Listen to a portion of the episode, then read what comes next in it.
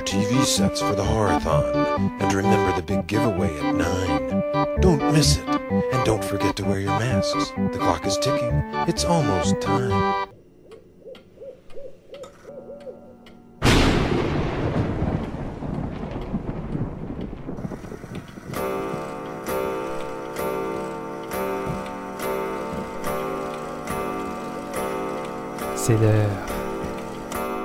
Votre maïs soufflé et votre boisson gazeuse, car c'est le moment d'écouter un nouvel épisode de Séance de minuit.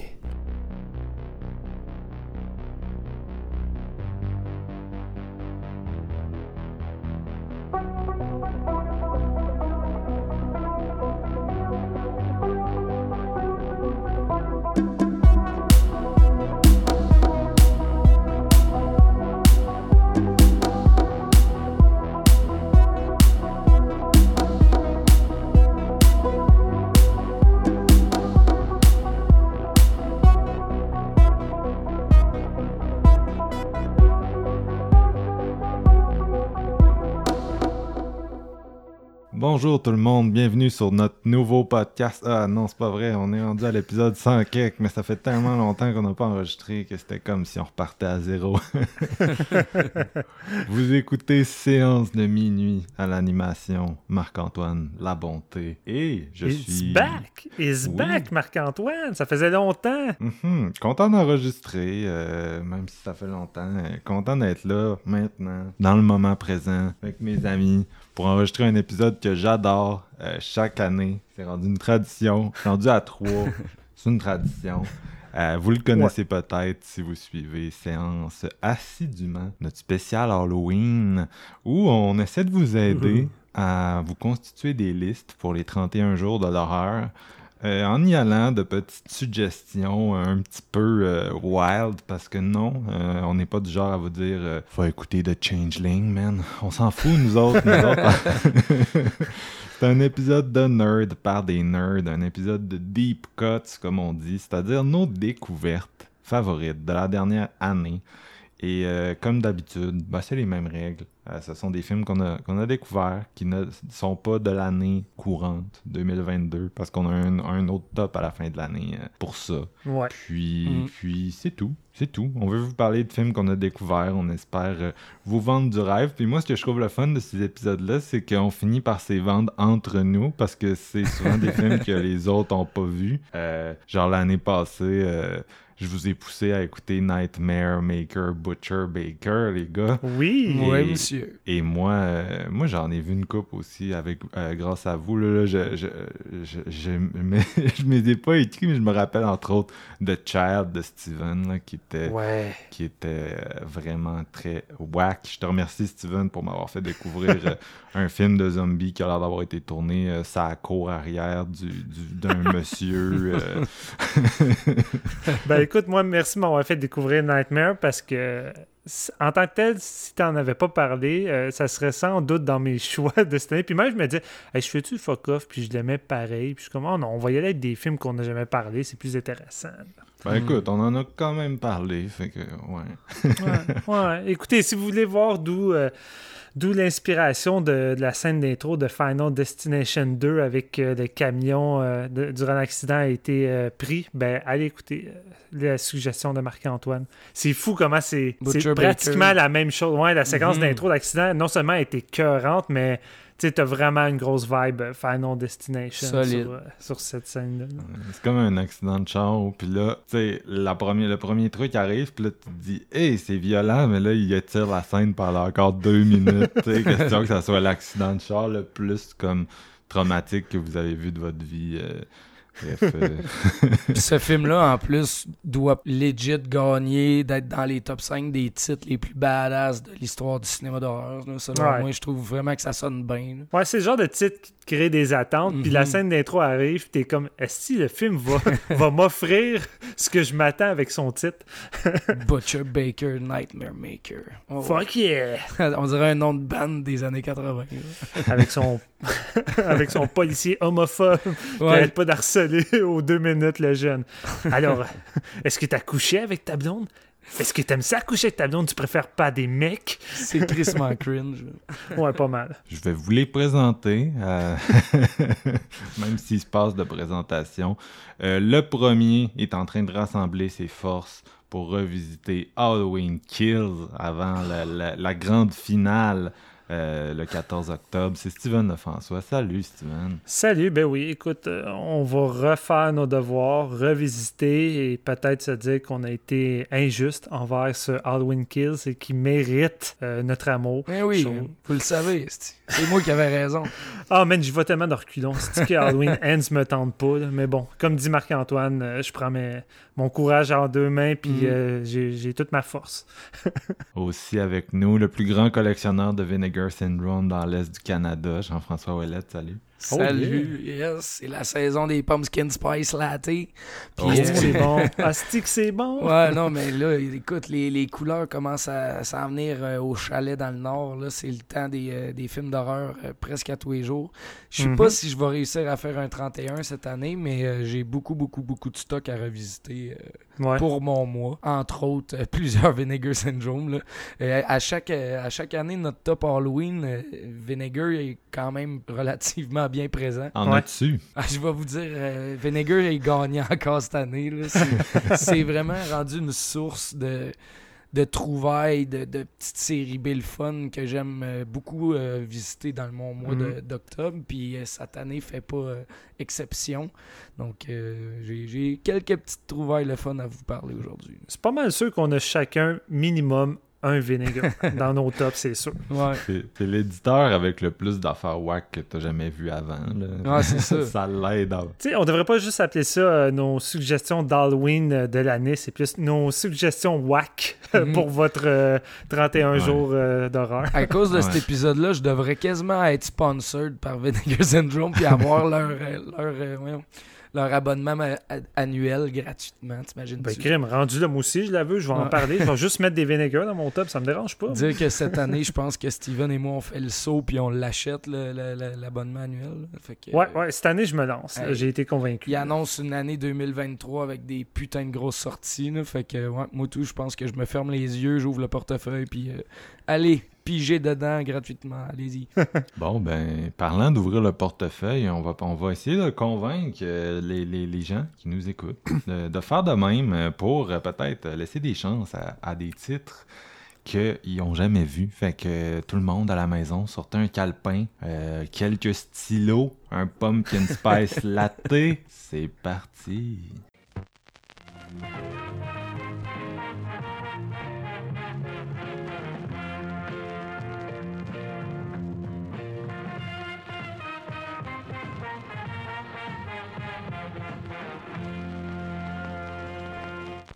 Donc, on va commencer avec Steven, le gars qui a y commencer parce qu'on aime le torturer, puis qu'on se met dans un esprit d'Halloween aujourd'hui. Donc, Steven, toi qui euh, dis avoir eu une année très productive, trop de titres pour un top 5, que vas-tu faire en cinquième place? Je vais rajouter trois titres pour ce numéro. Non, c'est pas vrai.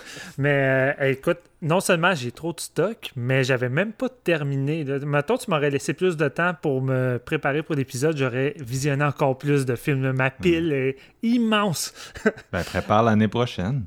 Ah ouais, c'est déjà prêt, en fait. Euh, aussi bien commencer en beauté, les amis, c'est moi qui vais ouvrir le bal avec un petit Vinegar Syndrome. Oh, Et shit. euh, tu sais, tant qu'à commencer avec du whack, on va y aller à fond.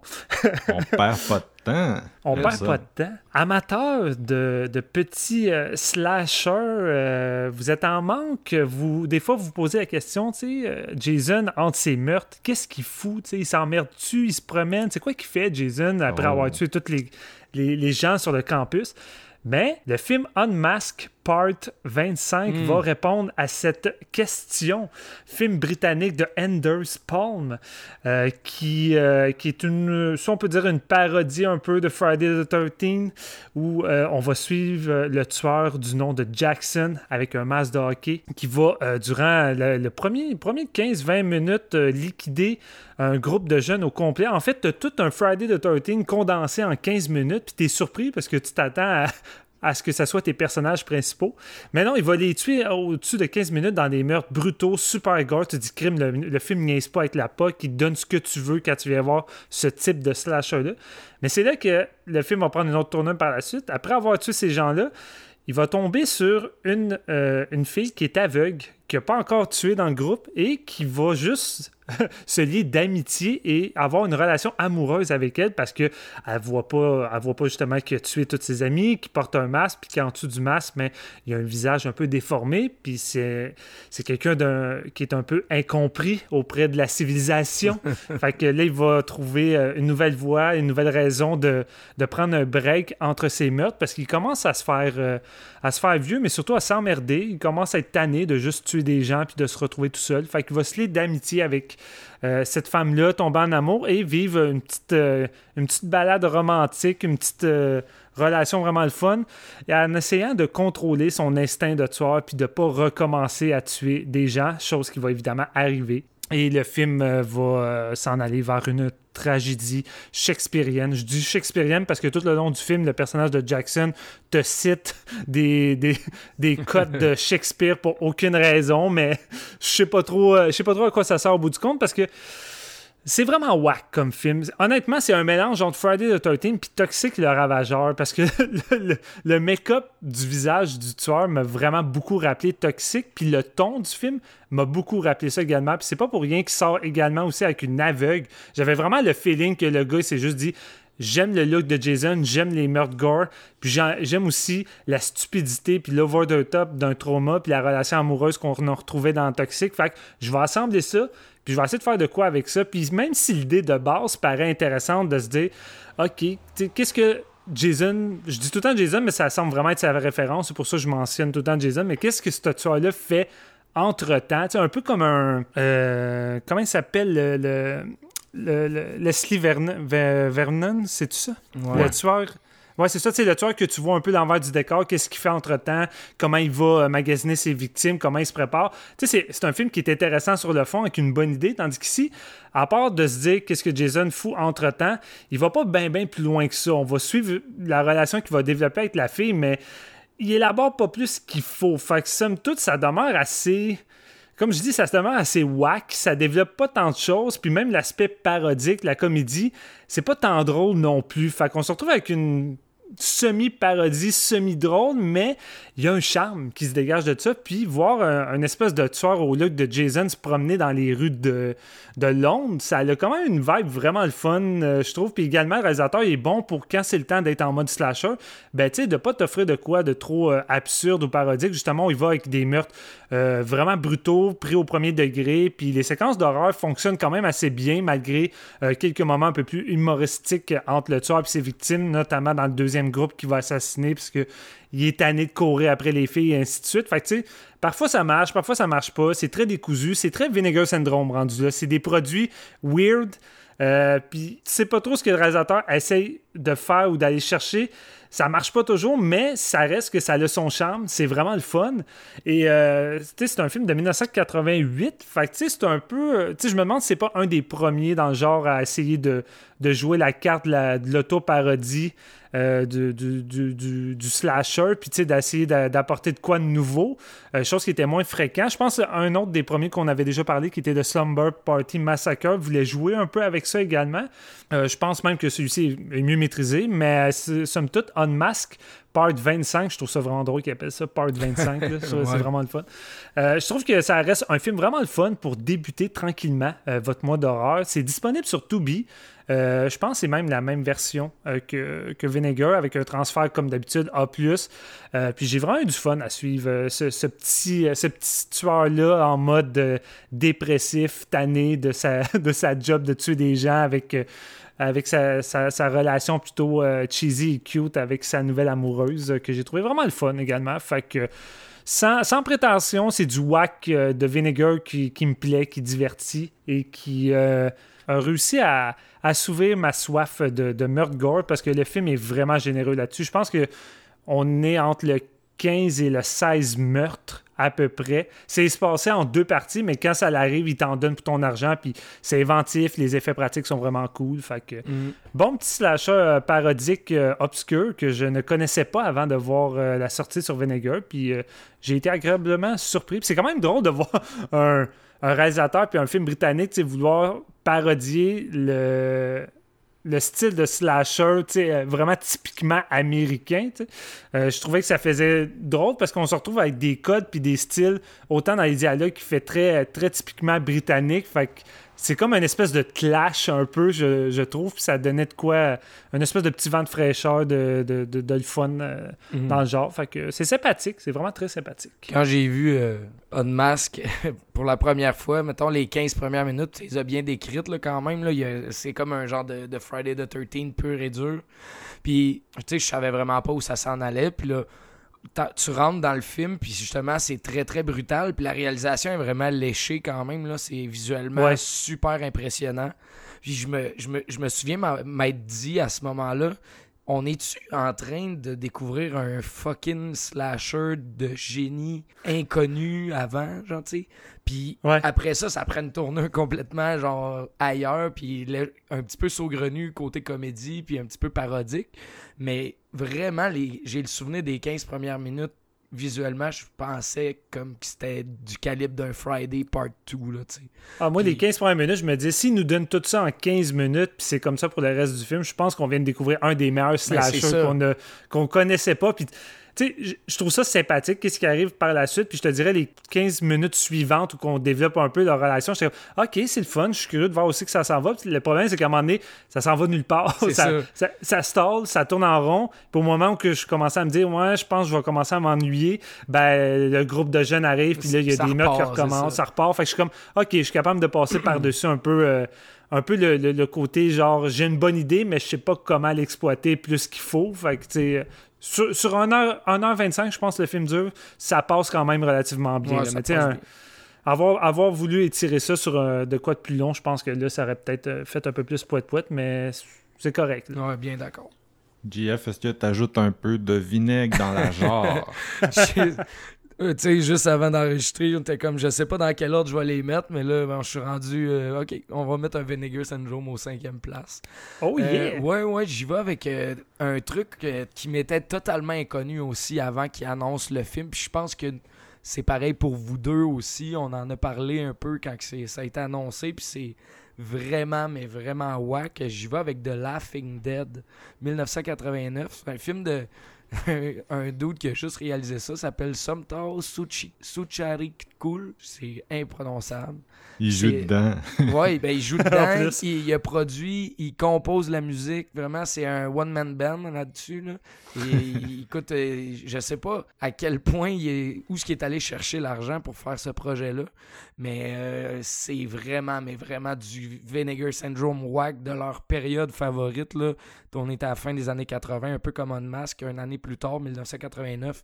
Et euh, ça raconte l'histoire, dans le fond, d'un euh, prêtre catholique qui a perdu la foi en Dieu, qui est pas capable d'oublier genre la nonne avec qui qui a, a eu genre à un moment donné une relation puis tout puis qui il a, au final il y a eu un, garçon avec en tout cas. Puis il, va amener en voyage un boss loadé de, de, de, de- de jeunes adultes mettons à faire une tournée des ruines aztèques au Mexique. Ils vont aller là-bas pour euh, en visite mais ça va raconter vraiment une espèce de trip surnaturel, de zombies, de démons, de docteurs fous.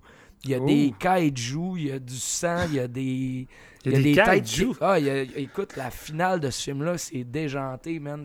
Ça s'en va partout. Puis le scénario est complètement, genre, ridicule, là. C'est risible à, f- à souhait, là. Tu sais, comme il y a une espèce de genre de running gag de basketball qui va faire en sorte que c'est comme la clé pour.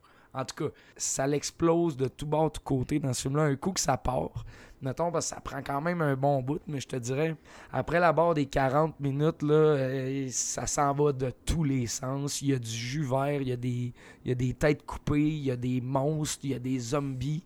Il y a, il y a de tout dans ce film-là. C'est genre le hachis parmentier du fin des années 80. là. Tu sais, Vous vous imaginez, mettons, euh, tout ce qui est effet pratique, le fun de ces années-là, un petit peu euh, ça me faisait penser à du Brian Usna par bout. C'est vraiment, vraiment trippant de ce côté-là. Crime, je regarde de pas l'avoir pris, ça. Mais c'est.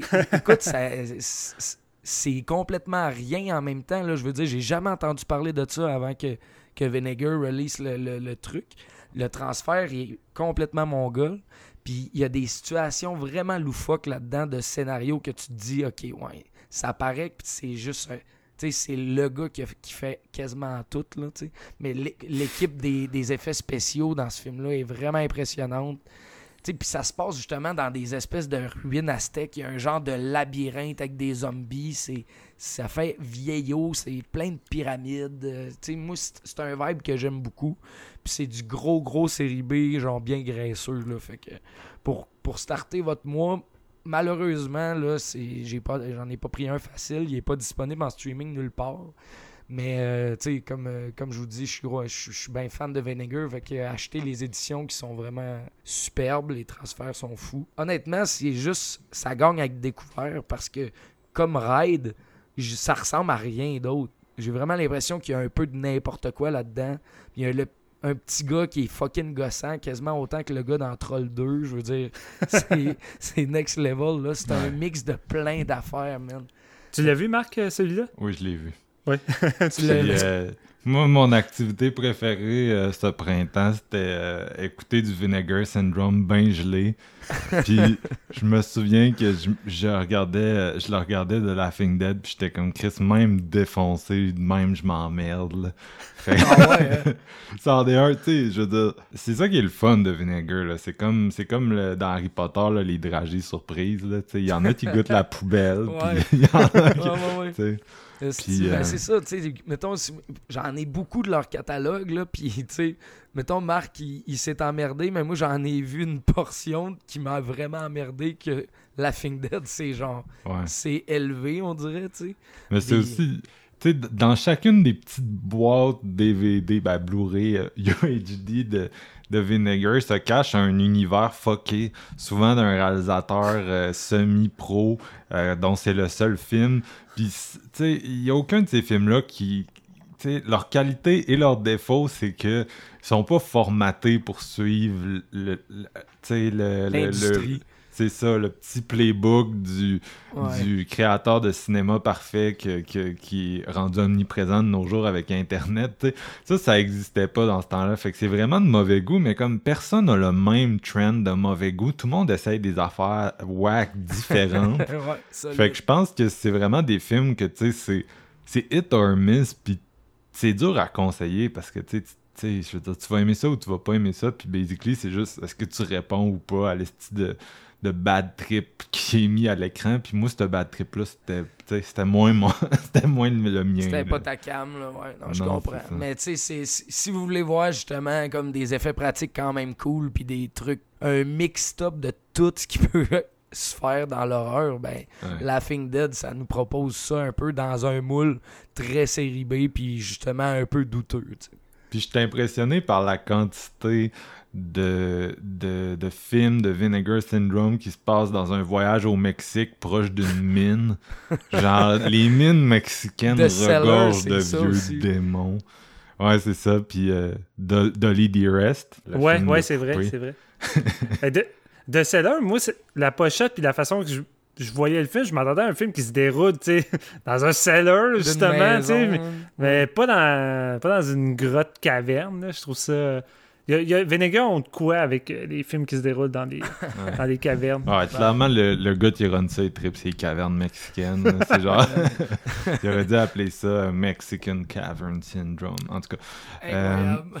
Mais c'est mais c'est pour ça qu'on aime autant ces films-là. C'est des- c'est- c'est un- leur catalogue, c'est des films qui répondent à aucune règle. Tu sais, ils, ils marchent selon leurs propres règles, leur propre univers, puis Ouais. ça suit rien d'autre. Puis c'est ça qui est le fun, c'est que tu sais, autant Marc va détester, exemple, le, le film que Jeff vient de nommer, Ben, autant pas Jeff. détesté, mais Ben- mettons que ça a pas, ça a pas levé. Là. Non, mais tu sais, ça me rappelle le, le film Berserk, tu sais, de. Berserker.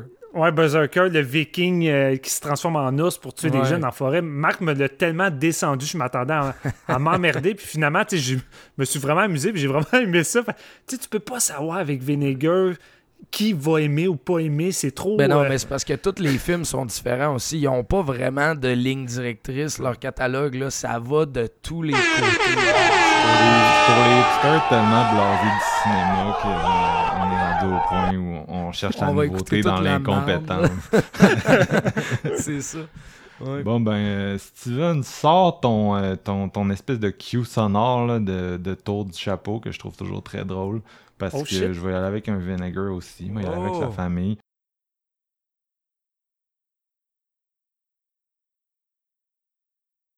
Euh, un film que je gosse Steven pour qu'il achète depuis un bout, euh, c'est pas encore fait. Peut-être à la prochaine vente. Euh, on- toujours, toujours- il y a toujours une prochaine vente avec Je le Vinegar. trouve pas. Je le trouve pas. À toutes les fois j'y vais, il est pas là. C'est un petit trailer qui m'a vraiment surpris. Ça s'appelle Shallow Grave. Ah, Euh, ouais. réalisé par Richard Stiles, qui est encore une fois quelqu'un qui a. Ben, lui, il a fait quelques autres titres quand même. Euh, notamment, son dernier s'appelle Supreme Champion, un truc de MMA douteux sorti en 2010. Mais en tout cas, il y a, y une, il y a une coupe d'affaires dans sa filmographie.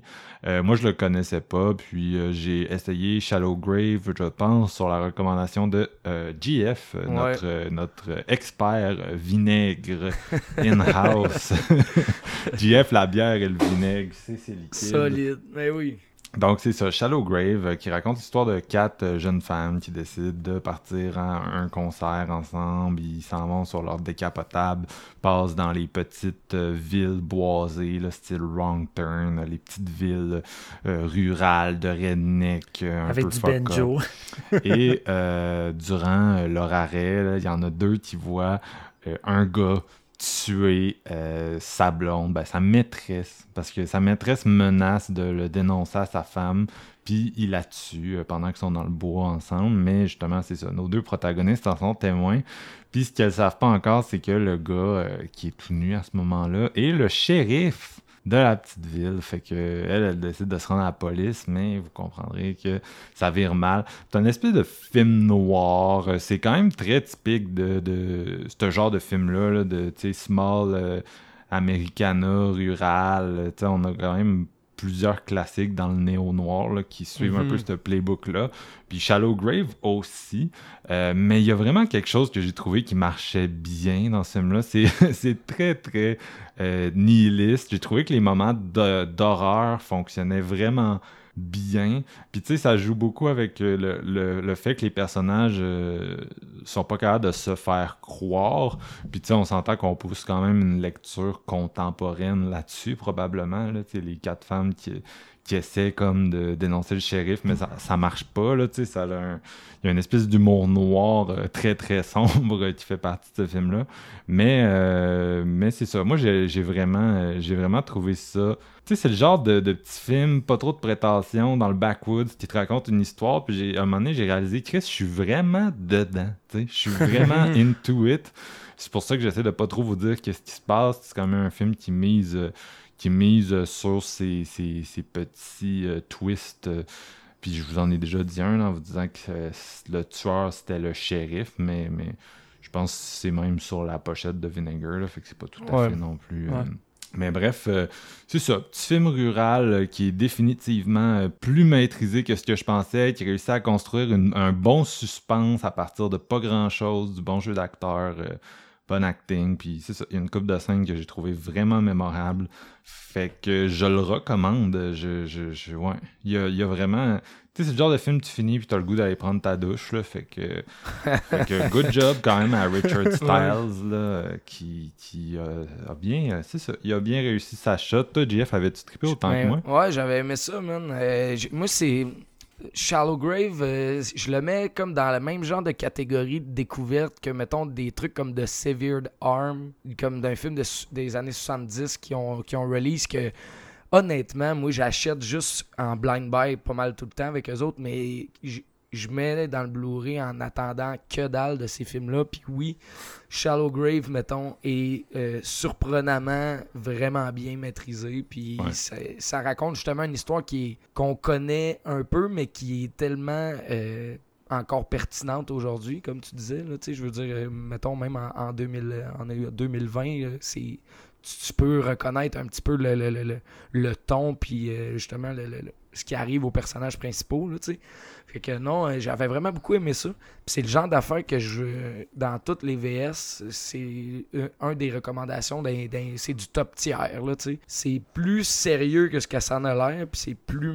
C'est mieux fait que ce qu'on pense aussi. C'est, euh, ça a un gros vibe euh, sud-américain du début 70, je trouvais, qui était vraiment le fun aussi. Et, euh, c'est fin années 80, celle-là. Ouais, non, genre, je sais, mais genre, mettons, là, tu sais, ça, ça, ça, ça, ça, me donnait un vibe, justement, de. Donc, tu sais, genre, mettons des films comme, je sais pas, un peu, un peu de TCM, un peu de. Moi, ça me faisait penser au film que Sam Raimi a fait dans sa période euh, tranquille, où il faisait des films, dans, dans des trailers dans les petites villes. Mm -hmm. Simple Plan, genre Ouais, ben, euh, The Gift. C'est ça, ce genre de projet-là, un petit peu plus, un petit peu plus restreint qu'il faisait, mais on, peut, on pense aussi à, à Fargo. Ben, ça n'a pas l'humour de Fargo, mais je veux juste dire, ce, ce genre de film-là qui se qui faisait des petits trailers dans des petites communautés. C'était bien en mode dans les années 90. Puis euh, Shadow Grave, il y a cette vibe-là. On s'entend, je compare pour vous donner une idée générale. Richard Stiles n'est pas le, Sam Raimi caché. Euh, euh, que je viens de découvrir. c'est ça. C'est, si Sam Raimi avait réalisé Fargo, allez voir ça. non, ça. Non, mais euh, non, c'est ça. C'est, comme Jeff dit, c'est le genre de film que tu t'attends à rien, en gros. Tu t'attends à, tu sais pas quoi, puis de un moment donné, je me suis vraiment retrouvé, euh, je me suis vraiment retrouvé impliqué dans l'histoire. J'ai trouvé les, les comédiennes euh, super bonnes. Mm-hmm. L'espèce de bum qui joue le shérif est pas pire aussi. Puis ah, il comme est le, Ouais, c'est ça. Puis t'as comme l'espèce d'assistant shérif là, qui est censé être I guess, un peu le, le, le, audience stand-in, le, personnage qui tient guise un peu de, de des yeux du public, tu sais, qui se demande, bon, est-ce que je crois les, les kids, est-ce que je crois mon, mon boss, puis en tout cas, y a, y a, c'est quand même bien foutu, euh, même si on sait, tu sais, on sait la direction générale que ça va prendre, mais, euh, mais, mais, mais, bref.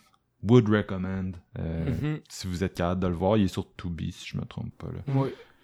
Euh, on, parle souvent, on parle souvent des films douteux de Vinegar, mais ça arrive souvent. Ça arrive quand même qu'on tombe sur des trucs que c'est compétent aussi. C'est pas tout le temps incompétent, mais il y en a des films avec du bon, du bon acting, euh, de la bonne mise en scène. Puis, comme tu dis, tu te surprends à être impliqué et à dire Là, là, je suis tombé sur un vraiment bon. tu sais, euh, un que je peux, je voulais pas parler dans cet épisode-ci parce que c'est pas tant recommandation d'Halloween, mais que j'ai découvert cette année, c'est Patty Hearst. Puis, euh, ouais, de Paul Schrader, ça. Ouais, c'est ça. Mais c'est du gros quand même, là. C'est du lourd. Puis j'avais vraiment beaucoup aimé ça. Si jamais vous aimez Shredder ou ce qu'il a fait plus récemment, whatever, ben c'est un truc des années 70, si je me, trouve, si je me trompe pas. Euh, le, euh, Vinegar, au début, début, là, avant qu'il soit où ils sont maintenant, il, faisait beaucoup de, de, porno et de, de black exploitation.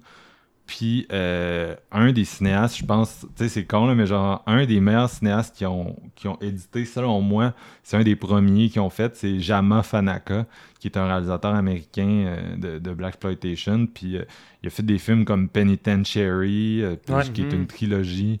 Welcome Home, Brother Charles, MMA, puis euh, Vinegar ont tout ressorti ça, puis sérieux, c'est du lourd, là. MMA, c'est vraiment genre, tu sais, c'est le genre de film que j'aurais vu sur le Criterion euh, Channel, c'est peut-être pour ça, tu sais. C'est moins le style qu'on associe à Vinegar d'habitude, là. Mais euh, c'est un, c'est vraiment un grand film, là, tu sais, c'est excellent sur tous les plans. J'ai trouvé ça fucking bon, puis je recommanderais ça à n'importe qui. Non, effectivement, là, on niaise un petit peu, là. Euh, parce que oui, il y a beaucoup, de trucs wack sur leur, leur label, mais euh, tu sais, les, les, les, trucs finissent par marcher en, en suivant. il y en a qui marchent en suivant leur propre logique, il y en a qui sont bons, mais qui ont juste. Tu sais, le, le, cinéma euh, black des années 70, ça a souvent eu ça a souvent eu une mauvaise distribution puis ça a été un peu oublié, euh, mais ça veut pas mhm. dire que c'est du mauvais cinéma pour autant. non, c'est ça. C'était juste du cinéma qui était là pour que quelqu'un ressorte, puis que personne ressortait, puis Vinegar l'a pris, puis l'a fait. Puis même chose pour... Euh, de, de 3615 Code Père Noël qu'on vous a déjà vanté dans. Il y a déjà Hmm. dédié un épisode, là, mais moi, c'est vraiment rendu un de mes petits classiques. Là. Je le Ah ressors chaque année. J'ai trop de fun à écouter ce film-là. tu sais, Fait que ça. c'est oui, il y a un aspect un petit peu over the top douteux à, à ça, mais c'est vraiment le fun comme film. là. Exact. Euh, donc, on revient à toi, Steven. C'est quoi que tu as mis en numéro 4 Eh bien, moi, on va continuer dans le fun, euh, mon chum, et je m'en vais du côté de Severin. Je me suis éclaté, puis je pèse mes mots, je me suis éclaté avec Massacre in Dinosaur Valley, film italien de Michele Massimo Taratini. Je me dis que c'est une des rares fois que j'ai peut-être pas massacré le nom de quelqu'un. Je suis, je suis fier des... Une, une main d'applaudissement, s'il vous plaît, les gars, quand même. Ça a bien été.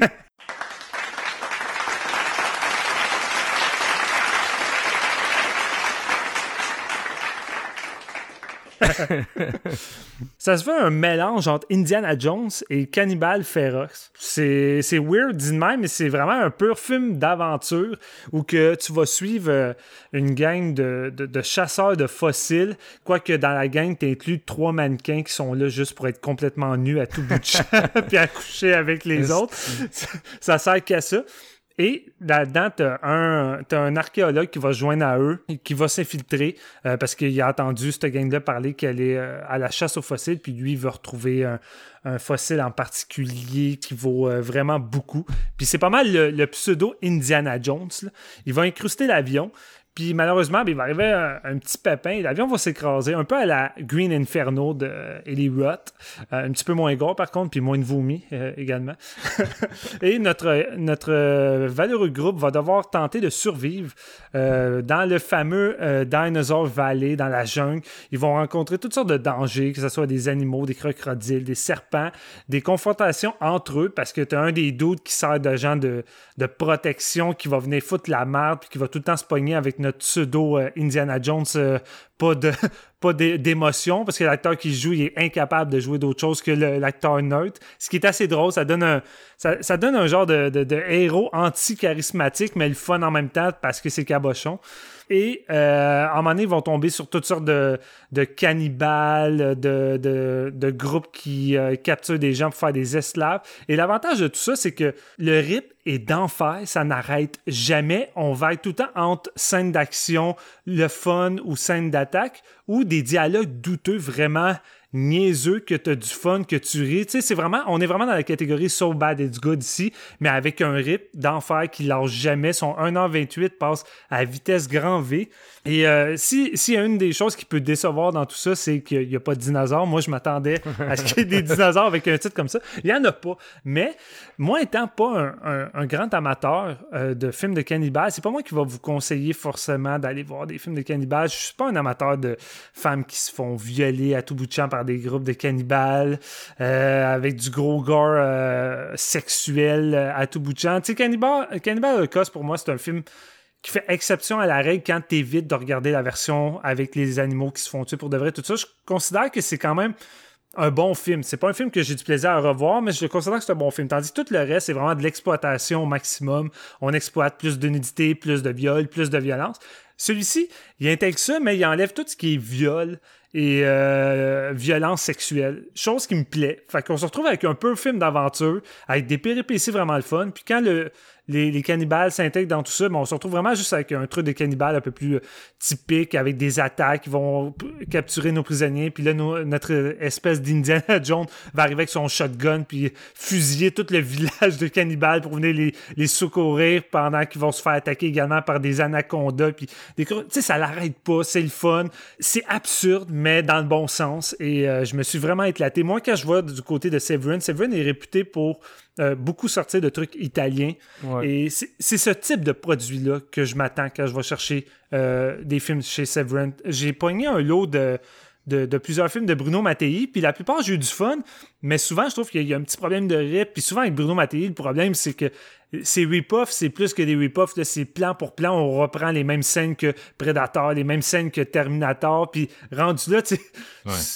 C'est- trop identique, puis Ils ont cancellé son. euh, Severin avait sorti son film Cruel Jazz, là, qui est son film de requin. Ouais. Puis Mhm. il a été cancellé parce que Universal a fait une plainte de droits d'auteur parce qu'il y a des scènes de jazz à travers le footage. Un, fi- un film très le fun, by the way. J'ai vraiment du fun. Tu sais, C'est vraiment débile. là. Mais Bruno Mattei, euh, c'est. C'est comme mon, mon champion des films de, de cabanon, là, tu sais. Genre, Zombie 3 est probablement mon film douteux préféré. Puis Cruel Jaws, c'est meilleur, je pense, que Jaws 3 et 4. là. Je l'assume. Zombie 3 puis Cruel Jaws, c'est pas mal dans ses meilleurs, ceux-là. Puis là, j'ai vu que Seven ont annoncé trois autres de ses films d'action qui allaient sortir. Je suis curieux de voir ça, parce qu'à date, j'ai vu des ces rip-offs de Aliens, de, de Cameron, de Predator, puis de Indiana Jones. Indiana Jones, je vous le dis, c'est plan pour plan. T'as la scène de la taverne quand Andy rencontre la fille, puis c'est la même chose avec un combat de bras de fer. Puis je suis comme, OK, rendu là, tu t'en caches même plus, là, littéralement. là. Mais c'est ça, tu sais, euh, tandis que euh, Massacre de Dinosaur Valley, c'est que lui, son rythme est beaucoup plus soutenu, puis ça va dans tous les sens, ça s'inspire de pas mal de choses, c'est un rip-off de plusieurs trucs, mais c'est le fun, ça, ça se prend plus ou moins au sérieux, en tout cas c'est difficile à dire des fois, mais euh, c'est ça, je me suis vraiment éclaté, c'est disponible sur Tubi, disponible sur euh, la plateforme de Arrow, si vous avez envie d'un bon film d'avant, bon film d'aventure avec des cannibales, un héros anti-charismatique mais qui est vraiment drôle, euh, avec plein d'attaques d'animal puis des, des cannibales puis des confrontations à tout bout de champ dans une jungle, je pense que c'est un excellent candidat. J'ai vraiment eu du fun. Je suis vraiment content que tu parles de Mas- Massacre in Dinosaur Valley. Je l'ai vu comme un petit quelques semaines après qu'on ait enregistré l'autre épisode d'Halloween l'an- dernier. Fait Ok. que il était dans mon stock. Puis j'ai comme pas eu le temps de le revoir. Fait que c'était comme trop loin dans ma tête pour me permettre de le choisir puis d'en faire euh, une critique exhaustive. Mais honnêtement, moi, j'avais trouvé ça crissement bon. Vraiment, là, tu, tu l'as décrit d'une bonne façon. là. Moi, je regarde mon letterbox, j'y ai donné 4 sur 5. Là. Tu parles d'un truc, là, tu sais. Mais je me Ah, c'est vraiment le fun. je me le du divertissement, tu sais, euh, c'était très très le fun. C'est pas, euh, c'est pas genre, euh, tu sais, euh, un film de cannibale à la Cannibal Ferox ou mettons genre Eaten Alive, des trucs de même. Non, non, Trop ça, sérieux, là. C'est vraiment plus dans l'optique du So Bad It's Good, comme tu dis. Puis, euh, ouais, non, il, se passe beaucoup de choses là-dedans, là, tu sais. Puis tu sais, c'est plus, c'est- plus un film d'aventure qu'un film d'exploitation. Ouais, c'est ça l'affaire. Puis ça, c'est plus mon, mon calibre. tu sais. Je suis pas un. Mm.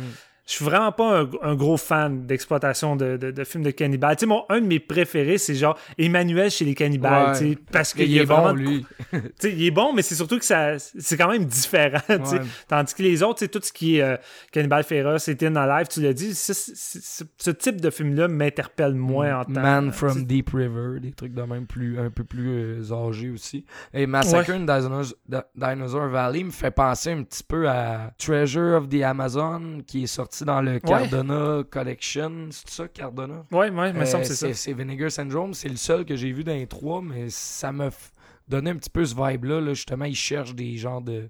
Je pense qu'ils cherchent des diamants dans l'autre, mais tu sais, ça a une Mm. vibe un peu aventure. Puis il y a des scènes avec justement des, tu sais, des tarentules, des crocodiles, des, des, des serpents, puis tout. Là. Fait que ça me rappelait un peu ça. C'est- comme la version euh, cheap et ridicule de Love City of Z. J'ai j'ai le goût d'y aller tout de suite parce que moi aussi, mon numéro 4, c'est un rip-off d'Indiana Jones. Fait que pourquoi pas faire un 2 pour 1. Vas-y donc. Shit. Euh, c'est réalisé par euh, Lam Night Choi, qui est surtout connu ici pour euh, Riti O. The Story Ouais. of Ricky, qui est un des films, euh, qui était un des films en tout cas les plus connus quand moi j'ai commencé à triper euh, cinéma euh, de genre. C'en était un qui, qui, qui faisait beaucoup jaser, qui était ah il est vraiment gore, il est vraiment intense. C'est un film que j'apprécie. euh, pour ce que c'est, très cartoonesque, mais je peux pas dire que je capote comme d'autres personnes. Mais il y a quand même une filmographie assez, euh, assez remplie, ce cinéaste-là, avec beaucoup de films qui sont plus ou moins accessibles ici, mais qui ont quand même une bonne réputation auprès des gens qui les ont vus. Puis un de ceux-là, c'est The Seventh Curse, euh, un film euh, dans lequel on retrouve on retrouve Cho Yun-fat et Maggie Chung, mais dans des rôles vraiment secondaires. Sauf que si vous regardez les affiches, bien sûr, sont comme vraiment... t'es- euh, si on va, mettons, sur Letterboxd, là, avec l'affiche actuelle, puis le, le placement du cast, t'as l'impression que Cho Yun-fat est comme le personnage principal, alors que il- ça doit être comme, euh, tu sais, la septième personne avec le plus de temps d'écran. C'est juste, c'est juste comme le- l'expert qui fume sa pipe que le personnage principal s'en va voir. Parce Il n'y a que... pas de Beretta? Euh, Il y a un bazooka dans une scène. euh, c'est vrai le peu. Euh, mais non, euh, ça raconte l'histoire de, de, de- de- d'un personnage euh, qui s'appelle euh, Yuan, je pense. Puis euh, il se fait maudire. C'est une bonne vieille histoire de malédiction. Moi, je suis vraiment. J'ai vraiment une espèce d'attrait envers les films d'horreur cantonais depuis qu'on a écouté tous ensemble Boxers Omen. Ouais. J'ai tellement été en amour avec ce film-là. Euh, on dirait que j'essaie de retrouver ce high-là euh, partout euh, dans les films HK. Puis il y a beaucoup de films d'horreur de Hong Kong qui ont mal été distribués ici. Je pense que c'est une des mannes les plus disponibles en 2022. Tu sais, que j'aurais le plus le goût en ce moment de voir un- des labels un peu se plonger les mains là-dedans puis ressortir des affaires. Puis ça commence tranquillement à, à arriver. Euh, j'ai vu, depuis Boxers Woman, j'ai vu euh, Encounters of the Spooky Kind euh, de Sammo Hung, qui est un film très très populaire de lui, euh, qui est vraiment le fun, mais tu sais, c'est plus, on est plus dans Kung Fu humoristique, avec quelques éléments d'horreur. Euh, j'ai vu Human Lantern cette année. Encore là, c'est très de la bombe, Fu. ça. Euh, avec des éléments Toby Hooper-esque. là. C'est, ça, ça prend un quelques cues de Texas Chainsaw, mais en même temps, c'est quand même très kung fu. Et Seven Curse, c'est comme un, c'est comme un rip-off de Temple of Doom. Vraiment, là, tu sais, le gars, il a vu Temple of Doom, puis il s'applique à... c'est comme c'est un peu comme un rip-off italien là, de, Temple of Doom. C'est, c'est- souvent ça, le cinéma. Il y a comme des éléments un peu rip-off-esque aussi là-dedans.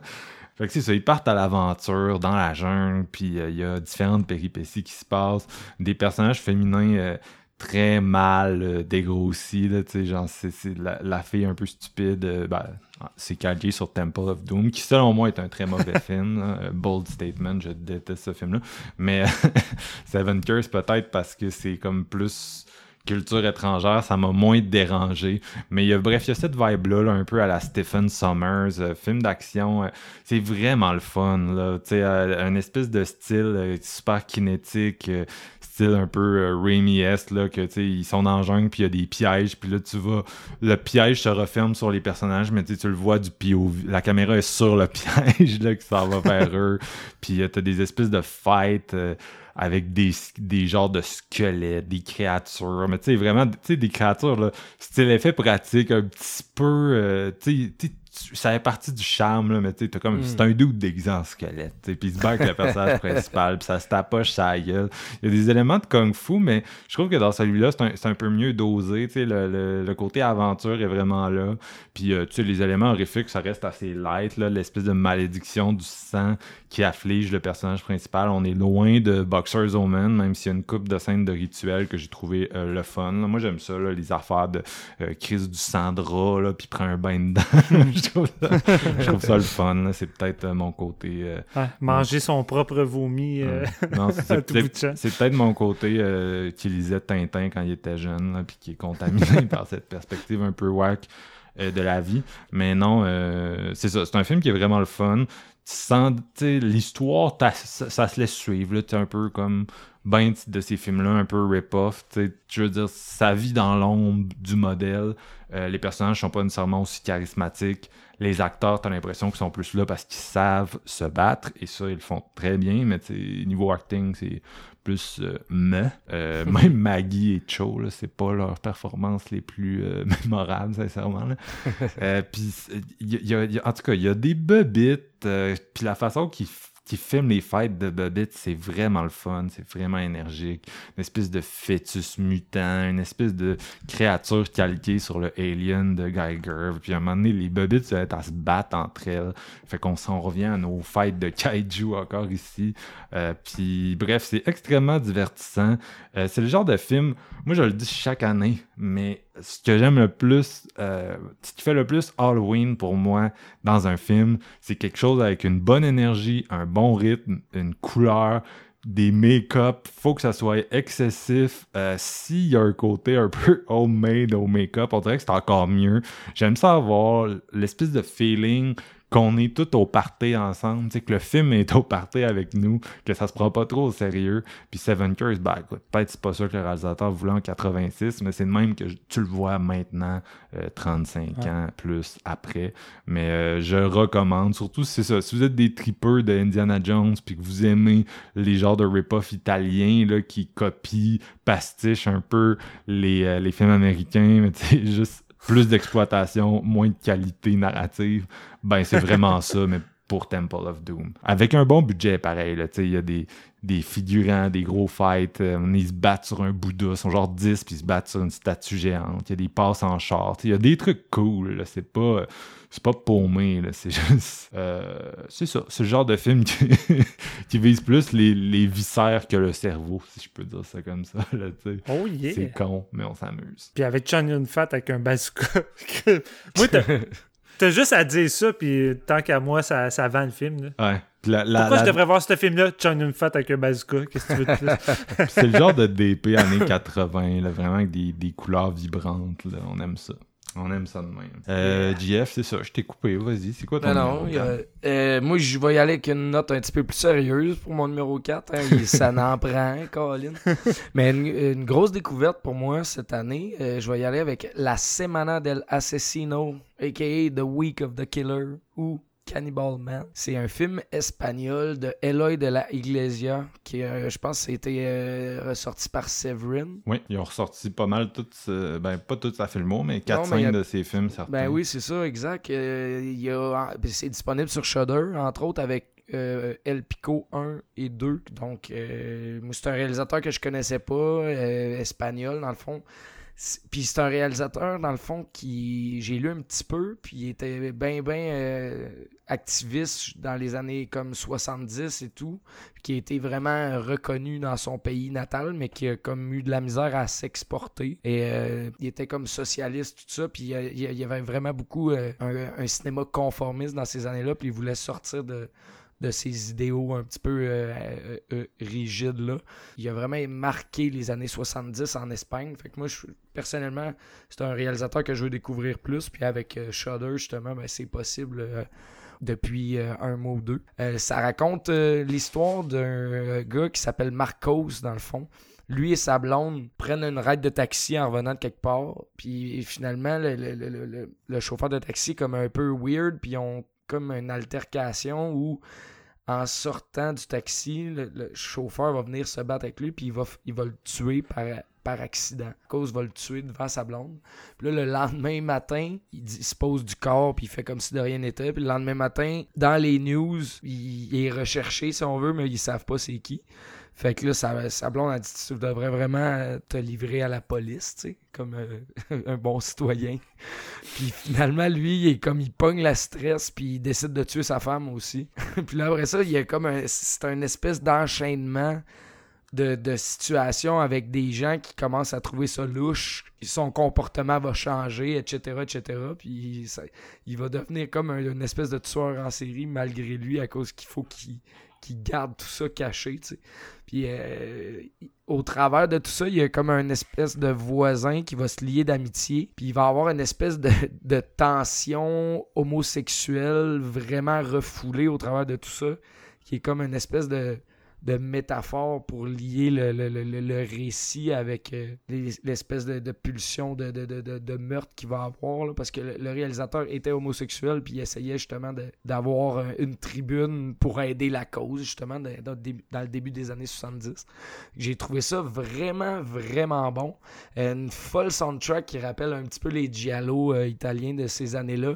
Des meurtres quand même assez brutaux, puis une, espèce d'histoire euh, de voyeurisme avec le voisin. Comme c'est weird, mais en même temps vraiment, vraiment bien écrit. Ça a un vibe engagé.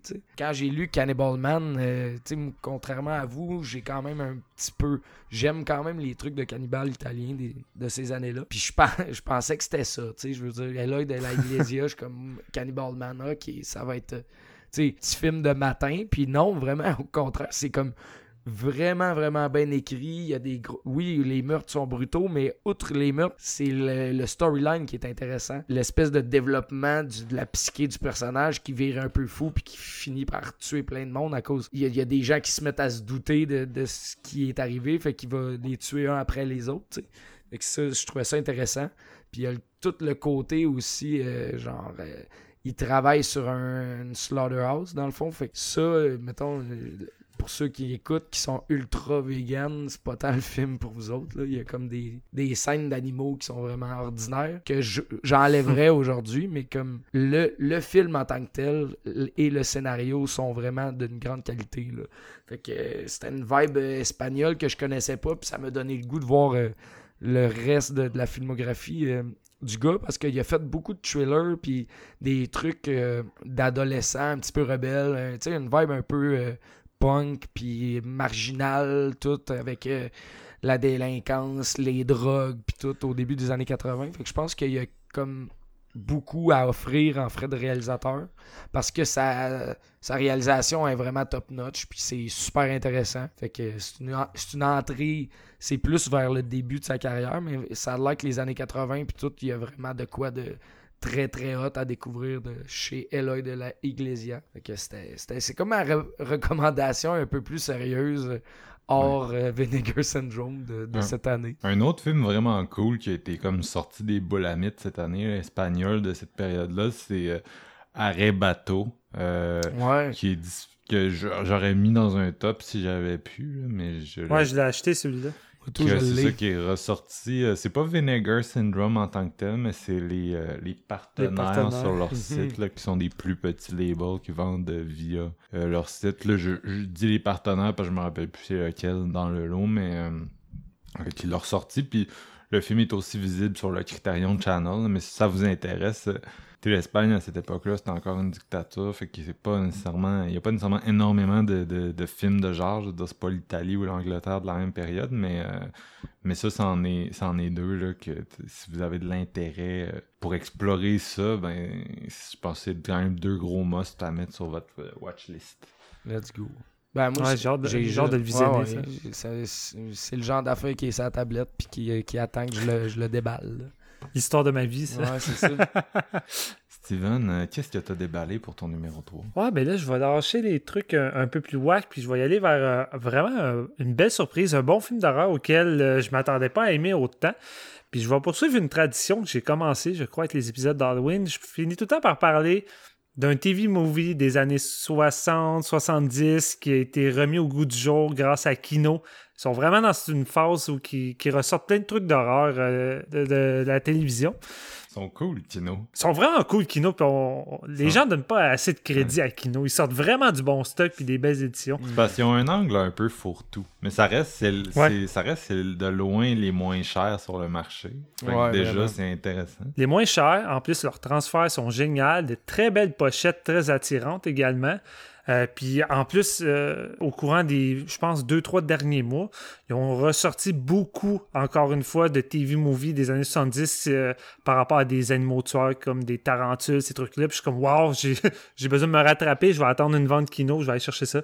Mais moi, je vais y aller avec d'autres choses. Est-ce que vous êtes en manque de films de miroirs hantés? Chose qui est, on s'entend-tu que c'est pas un genre euh, vraiment euh, généreux ou qu'il y en a des tonnes? Les premiers qui viennent en tête habituellement, Oculus, hein? Euh, Mike Flanagan, c'est pas mal un des, des hauts dans la liste. Sinon, il y a eu euh, un épisode d'Amityville avec un miroir également, où il y a la franchise qui est quand même difficile à trouver maintenant, qui s'appelle Miroir Miroir.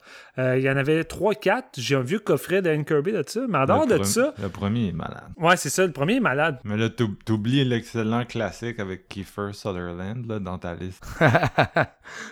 Avec Kiefer Sutherland. Ouais, ça Hey, s'appelle man. Mirrors. Ah, c'est C'est pas écoutable, ça. c'est pas écoutable. Aujourd'hui, je vais parler de Fear No Evil. Euh, c'est sorti en Blu-ray il y a quelques mois par Kino dans un double feature. Euh, il y a également sa suite Ritual of Evil. Et c'est réalisé par Paul Watkos, qui est un habitué euh, de la télévision. Et ce qui est drôle avec ce film-là, c'est qu'au départ, c'était supposé être une télésérie. Et on allait suivre le personnage principal à travers différents épisodes avec des enquêtes différentes, dans le fond, parce que c'est le docteur David Sorel, qui est joué par Louis Jordan. Puis c'est un psychiatre qui fait des investigations sur des trucs occultes. Fait que dans le fond, chaque épisode était supposé être relié à un, un événement surnaturel euh, différent. Puis Fear No Evil, euh, c'était un pilote. Finalement, c'est devenu un film. Et euh, il avait tourné déjà le- le- la suite qui était l'épisode 2, Ritual of Evil. Mais quand tu l'écoutes, oui, tu as un côté plus euh, téléfilm, évidemment, mais ça marche très bien en tant que film tout seul. fait que j'aurais, j'aurais été curieux de voir qu'est-ce que ça leur aurait donné euh, comme vraiment une série complète. Parce que moi, j'ai vraiment tombé euh, sous le charme de- du docteur David Sorel, qui, dans sa première enquête euh, fabuleuse, va s'attaquer à un miroir diabolique. un miroir qui est possédé par un. C'est difficile à dire, par un esprit malveillant qui s'amuse à s'abreuver euh, de ses victimes, un peu comme un vampire, mais ça l'est pas tant. C'est weird à dire. Il transporte ses victimes dans son miroir en prenant la forme d'une personne qui est décédée dans l'entourage pour euh, les attirer. Cette fois-ci, c'est la jeune Barbara qui va être attirée à travers le miroir parce que son mari, euh, Paul, est décédé il y a pas super longtemps, puis Paul agissait de façon vraiment étrange. Il faisait partie d'une espèce de groupe occulte, justement, mais elle n'était pas plus au courant de ça qu'il fallait. Fait qu'elle avait engagé le docteur David Sorel pour enquêter, pour essayer de savoir qu'est-ce qui se passait avec Paul. Puis pas longtemps après, Paul est décédé euh, dans un accident de voiture et il a fait livrer chez elle un miroir qu'elle a décidé de garder, une espèce de miroir vraiment antique, vraiment beau, vraiment grand. Et dès le premier soir, elle va commencer à voir son mari dans le miroir. Et plus ça va aller, plus elle va être attirée envers cette espèce de, de forme euh, de forme-là qui apparaît à toutes les nuits. Elle va se faire abreuver, elle va être de plus en plus faible. Et c'est là que le docteur David Sorel va essayer d'en apprendre plus sur le miroir, d'essayer d'en apprendre plus sur qu'est-ce qui se déroule avec tout ça. Et ça donne lieu à un film qui est très atmosphérique, avec une bonne atmosphère, c'est bien écrit, les acteurs sont vraiment solides. Il y a une séquence pour euh, nous présenter nos personnages au début, parce que ça prend quand même un 20 minutes euh, avant que l'accident arrive, le temps de bien comme nous poser les personnages. Et il y a une séquence où David Sorel s'en va à une fête d'amis, puis il y a plein de gens euh, qui sont là avec Barbara puis Paul, puis c'est tous des gens qui sont non-croyants aux forces du mal, aux démons, et ainsi de suite. Puis il commence à partir sur un long monologue à expliquer qu'il y a différentes formes de démons, différents démons. Puis il apporte avec lui une espèce de petite boîte. La petite boîte, il la met sur la table. Puis il y a quelque chose dans la boîte qui est relié à un démon. Puis là, tout le monde part à rire. Puis ils sont comme, je suis sûr que c'est juste une petite boîte, que rien d'important là-dedans. Ça doit être comme des biscuits ou quelque chose de ridicule. Puis il commence à, à- à raconter l'histoire de cette petite boîte-là qui est reliée à un démon. Puis qu'est-ce qui arrive si tu oses l'ouvrir, cette petite boîte-là? Tout est misé sur le monologue, sur le jeu de l'acteur. Puis ce moment-là, t'es tellement imprimé, je commençais moi-même à me sentir pas bien, puis à même pas vouloir savoir ce qu'il y a dans la petite boîte. Puis tu sens ce malaise-là qui rentre dans la pièce. Puis finalement, il y en a un qui va finir par se dire, OK, je vais essayer d'ouvrir la petite boîte, puis on sait qu'est-ce qu'il y a dans la petite boîte. Je vais vous laisser la surprise lorsque vous allez voir le film. Mais ce film-là, c'est ça qui m'a surpris, c'est que c'est vraiment bien écrit. C'est vraiment compétent au niveau de la mise en scène. Il y a vraiment des moments qui vont dans des bonnes scènes de, comment je pourrais dire, de possession, de frayeur. Euh, il y a des petits moments un peu plus sanglants également pour un téléfilm. Euh, dans cette époque-là, les téléfilms euh, osaient pas mal plus qu'on qu'on se l'imagine. Euh, et euh, moi, j'ai dévoré ce, ce petit film-là. Je pense que ça va devenir un de mes, euh, mes petits films de, de miroir hanté préférés. Comme je dis, il n'y en a pas des tonnes. là. Mais c'est un qui, qui est le fun à visiter dans le temps de l'Halloween parce que son atmosphère fonctionne vraiment bien. Et euh, je l'ai trouvé vraiment satisfaisant. J'ai pas visionné sa suite encore. Je suis curieux. C'est encore avec le même acteur, le Dr. Paul, qui va euh, aller euh, faire une enquête différente. Je suis curieux de voir qu'est-ce que ça donne. Mais en tout cas, moi, le premier m'a vraiment charmé. J'ai vraiment, vraiment eu une belle surprise avec celui-là. Fait que malheureusement, c'est c'est peut-être ça le plus gros problème de Kino, c'est que leurs films sont pas sur vraiment de plateforme. Je pense qu'il y a une plateforme Kino, ou prochainement il va en avoir une, je suis pas sûr. Non, il y en a une, je pense. Euh, je sais pas si c'est accessible au Canada, mais leurs Blu-ray sont vraiment comme pas chers. Puis souvent des ventes, puis vous pouvez les avoir comme pour 12, 13 dollars. Puis celui-ci, en plus, c'est un double feature. Fait que si jamais vous avez un petit peu d'argent de côté, vous avez envie d'avoir euh, un bon petit double feature euh, de, de miroir hanté, de, de cas surnaturels, celui-ci, ça a vraiment été euh, un de mes petits coups de cœur de cette année, puis euh, j'ai vraiment embarqué à fond. On dirait, on dirait Conjuring avant l'heure. Oui, puis t'as as une séquence avec une, euh, une voyante euh, qui va tenter de prendre contact avec la personne du miroir, puis mon gars, c'est c'est Conjuring Insidious, là. Je suis comme, OK, ouais, wow, là. C'est-tu Lynn Shea qui fait la, la voyante? Non, ça, Ça aurait été le fun. il me hein. semble qu'elle fait rien que ça, des rôles de voyante depuis 15 ans. Euh, toi, JF, ton numéro 3. Mon numéro 3 aujourd'hui, c'est euh, une des, des grosses, grosses sorties de l'année de Scream Factory. Un film que Mm. je voulais voir depuis des années, puis qui, qui ont ressorti en 4K. Euh, c'est Alligator de 1980, le film de Oh. Louis Teague, euh, qui est fait euh, entre autres euh, Cujo aussi. Et euh, il avait fait 4 Sai aussi, qui est une production un petit peu plus euh, low, low budget. Mais euh, Alligator, euh, écoute, euh, moi qui est fan, ben, je pense qu'on est fan quand même de, sur le podcast de, de, de films de, de crocodiles euh, tueurs et d'alligators et de reptiles géants. tu sais. Le Je me crocodile. tape tout le stock de requins, fait que, tu sais. Ouais. crocodile a la meilleure moyenne au bat avec le sanglier. Moi, je dis. ouais, ouais, c'est ça. c'est les, les deux qui ont.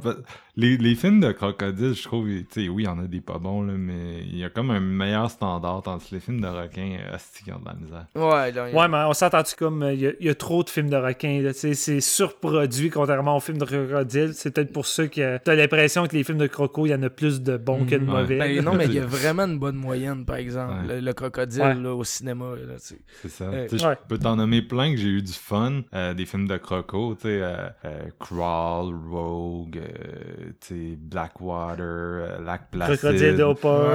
Ouais. Alligator dont Jeff s'apprête à parler, puis ils ont même fait le 2, la Scream Ouais, Factory. Alligator 2 qui est Ouais. quand même très cool aussi, mais je, me- je me suis gardé je- le premier pour. Ils sont sortis les deux dans la même semaine en, en restauration Blu-ray. Je veux dire, moi puis moi, moi, je les avais jamais vus, mais j'ai acheté les deux. Le premier est quand même vraiment plus le classique que, que le 2. Le 2, ça va un petit peu over the top par bout. Mais reste que, tu sais, bon, c'est l'histoire classique, là. euh, Il y a un bébé alligator qui est par- dans la toilette, qui se ramasse dans les sewers. Puis les, les sewers de cette ville-là, il y a un genre de laboratoire qui font des tests sur des animaux illégalement, qui sont injectés avec des hormones de croissance. là. Le style de scénario classique de bébite qui grossit trop vite, tu sais. Puis, Mais Ça prenait un film qui le faisait, tu sais. Ouais, non, exact. Ben, c'est ça. T'es en 1980, je veux dire, avec euh, les, les- les- les- effets spéciaux, puis tout, on- ils ont décidé de le faire. Puis ce que j'aime énormément de ce film-là, c'est les personnages. Parce que c'est vraiment des personnages vraiment le fun. T'as le personnage de David, qui- qui est le, le- le qui a perdu un, partner récemment. Son, son partner est mort, puis tout. Puis là, il a perdu la drive. Il, il, il est pas capable de décrocher de ça, tu tu vas avoir euh, le, le- chief de police qui est Monsieur Clark qui est joué par Michael Gazzo qui est vraiment vraiment solide aussi parce que le policier va euh, aller dans les sewers pour une quelconque raison dans le fond puis euh, avec son nouveau partner qui est le jeune un autre jeune puis ils vont rencontrer le crocodile puis dans les sewers son partner va mourir aussi fait que là il est comme un peu la risée du poste parce que il arrive quelque chose à tous ses partners il est comme le maudit tu sais mais il y a personne qui croit qu'il y a un alligator géant dans les, les sewers de la ville, tu sais. Fait que là, ils vont essayer de, de- de le chercher pour justement en avoir la preuve avec l'armée puis tout. Ils vont pas réussir, puis ça va être une spécialiste, euh, Marissa, la Robin Riker, qui est spécialiste des... ben, des alligators, des, des reptiles. Puis elle va aider David à trouver le crocodile. Puis, finalement, à la moitié du film, le crocodile sort euh, des, des, des égouts, puis il est dans la ville. Puis là, c'est l'espèce de les gros effets spéciaux, genre avec la, la caméra quasiment euh, style slasher là, qui avance, puis le crocodile va manger plein de monde. C'est vraiment, vraiment, vraiment divertissant ce film-là. Ça a une grosse vibe, là, tu rentres dans les années 80. Là. Tu sais, c'est. euh, justement les personnages un peu en- haut en couleur, euh, la, la politique, la ville qui veulent pas perdre le contrôle, mais que quand ils se rendent compte que, que l'alligator est réel, ben genre ça, ça part en vrille. L'alligator va se pointer d'un mariage à un moment donné avec plein de monde haut placé, fucking riche, dans des Bentley, puis genre, il va bouffer tout le monde. C'est crissement divertissant. puis tu sais, c'est comme. Je l'ai écouté deux fois cette année, puis j'étais comme. À quel point j'avais jamais vu ça avant. Là, dans ma tête, à moi, c'est comme. C'est déjà un classique de Monster Feature que je veux revoir quasiment à chaque année. Là, de, de par ces, ces personnages qui sont vraiment bien développés, l'action qui est vraiment intéressante parce qu'il y a plusieurs scènes justement dans les égouts qui sont vraiment bien réalisées avec une photo intéressante, tout ça, il il ça a un vibe un petit peu. Tu veux pas tourner le coin, il fait noir, c'est humide, puis tu, le sais que le crocodile il est gros, mais que eux autres ils le savent pas.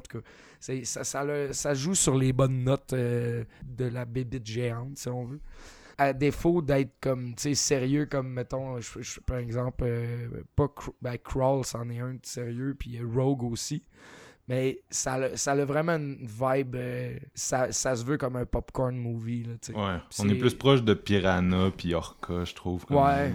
ouais vraiment vraiment ben Orca tu vois c'en est un qui est sur ma tablette que j'ai pas vu encore j'ai le Scream Factory mais j'ai vraiment hâte de voir Moi-même, Euh, ça fait longtemps, là, mais j'avais beaucoup d'appréciation pour ça quand j'étais plus jeune. Mm. Je sais pas si ça tient encore la route.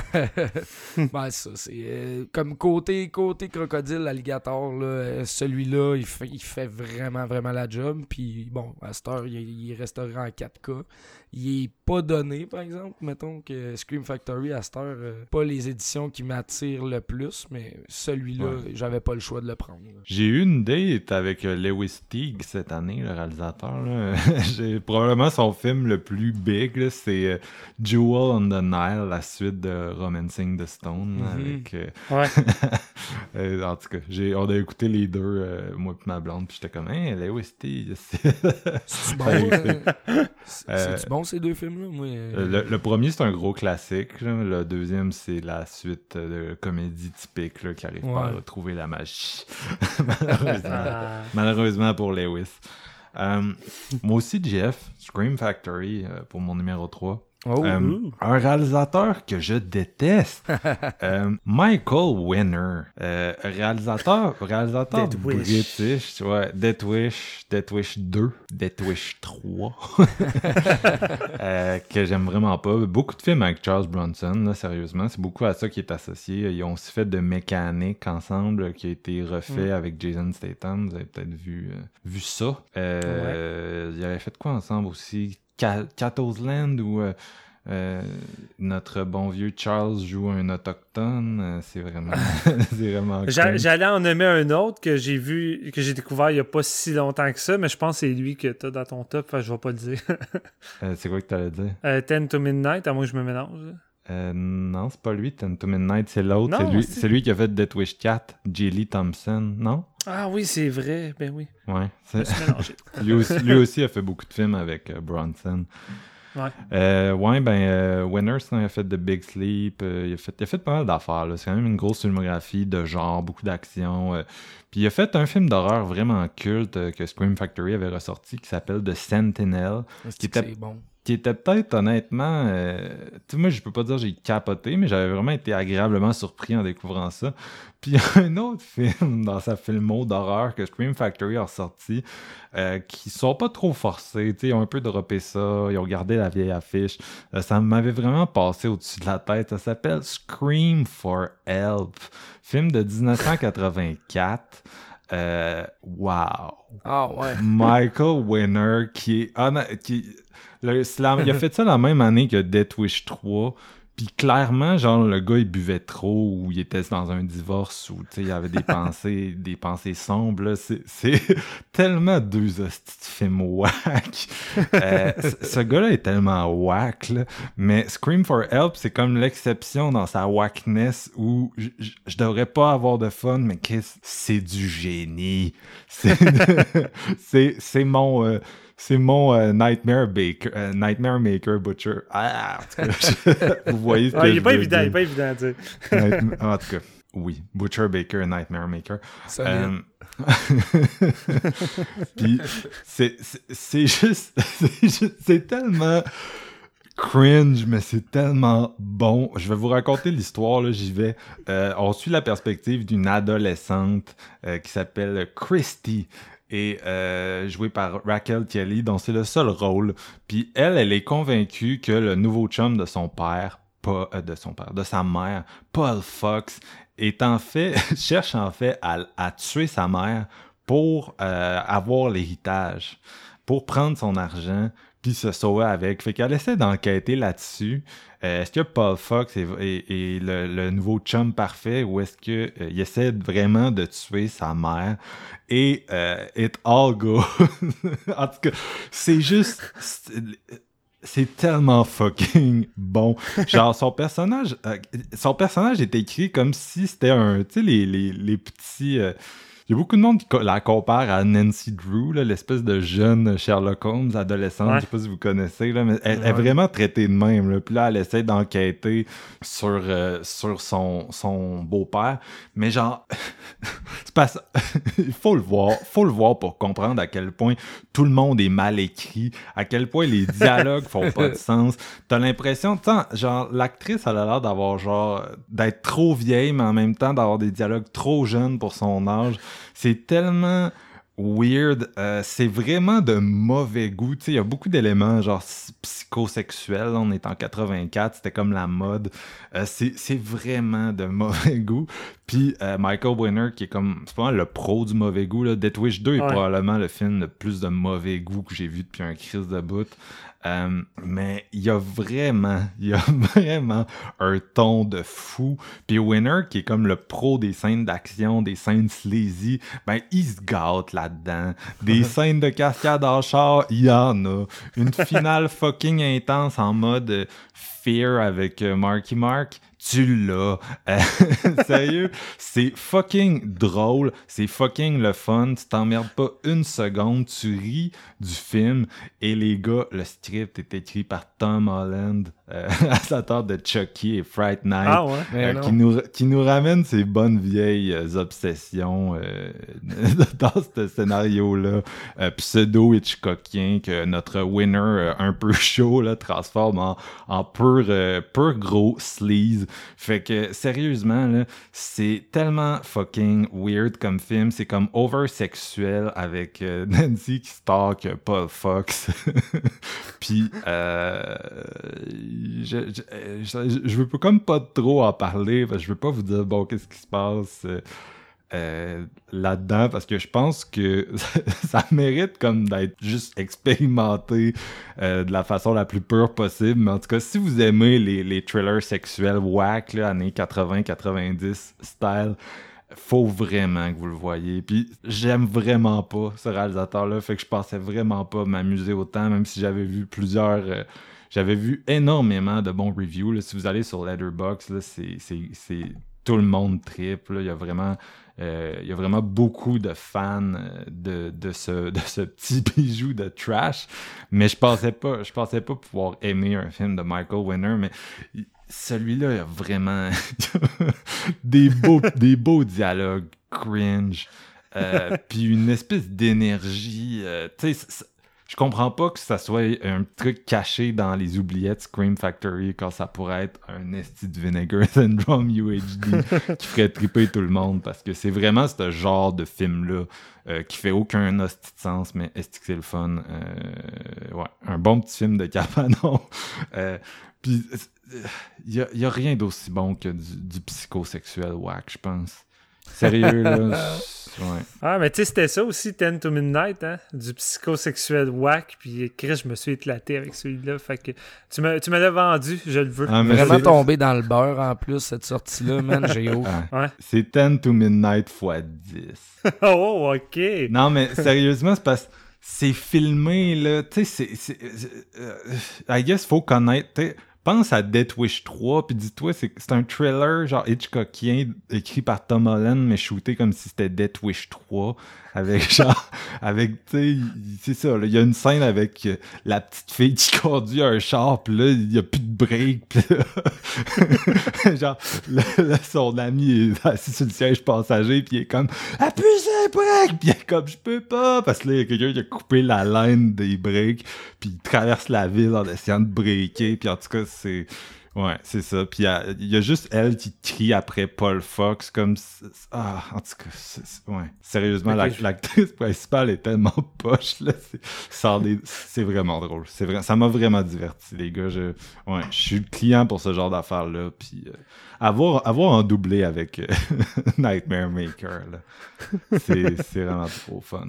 Je suis vendu. Je suis vendu. Mm, Comme, euh, comme tu le devrais. Yeah. Euh, ok, on est rendu à nos numéros 2. Wouh! C'est, c'est- on, est près de, on est près du goal, là. C'est, c'est, c'est du sérieux. Euh, Steven, est-ce que tu as un autre petit téléfilm? Tu t'en vas où, là? Là, je m'en vais. Je reviens vers le WAC. De quoi Oh, de bien. vraiment le fun, encore une fois.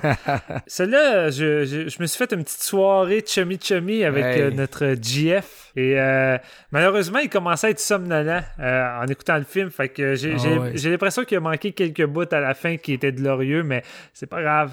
GF était fatigué. Ça arrive. Phantom of the Mall, Eric Revenge.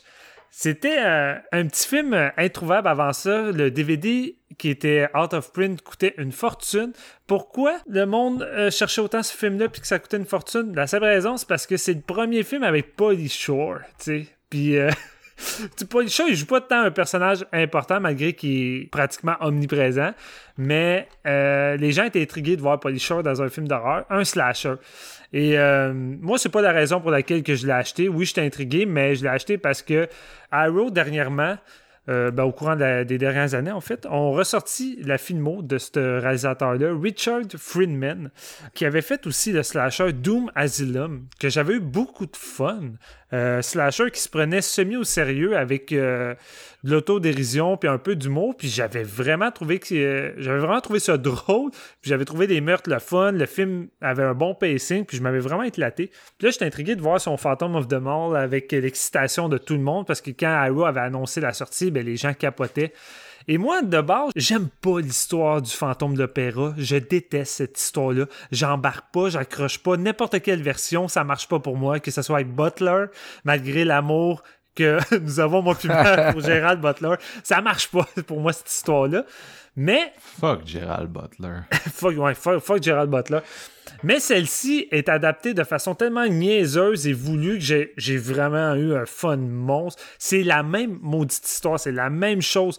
T'as un couple, t'as Eric qui sort avec une femme, il va arriver un accident avec du feu, sa maison va passer au feu, il va disparaître, sa blonde va penser qu'il est mort, puis tout ça est causé par un, espèce de développeur diabolique qui voulait construire un, un, centre d'achat sur ses terres, mais lui, il voulait pas vendre, fait qu'il a fait cramer sa maison. Puis un an plus tard, ben, il a fait construire le centre d'achat.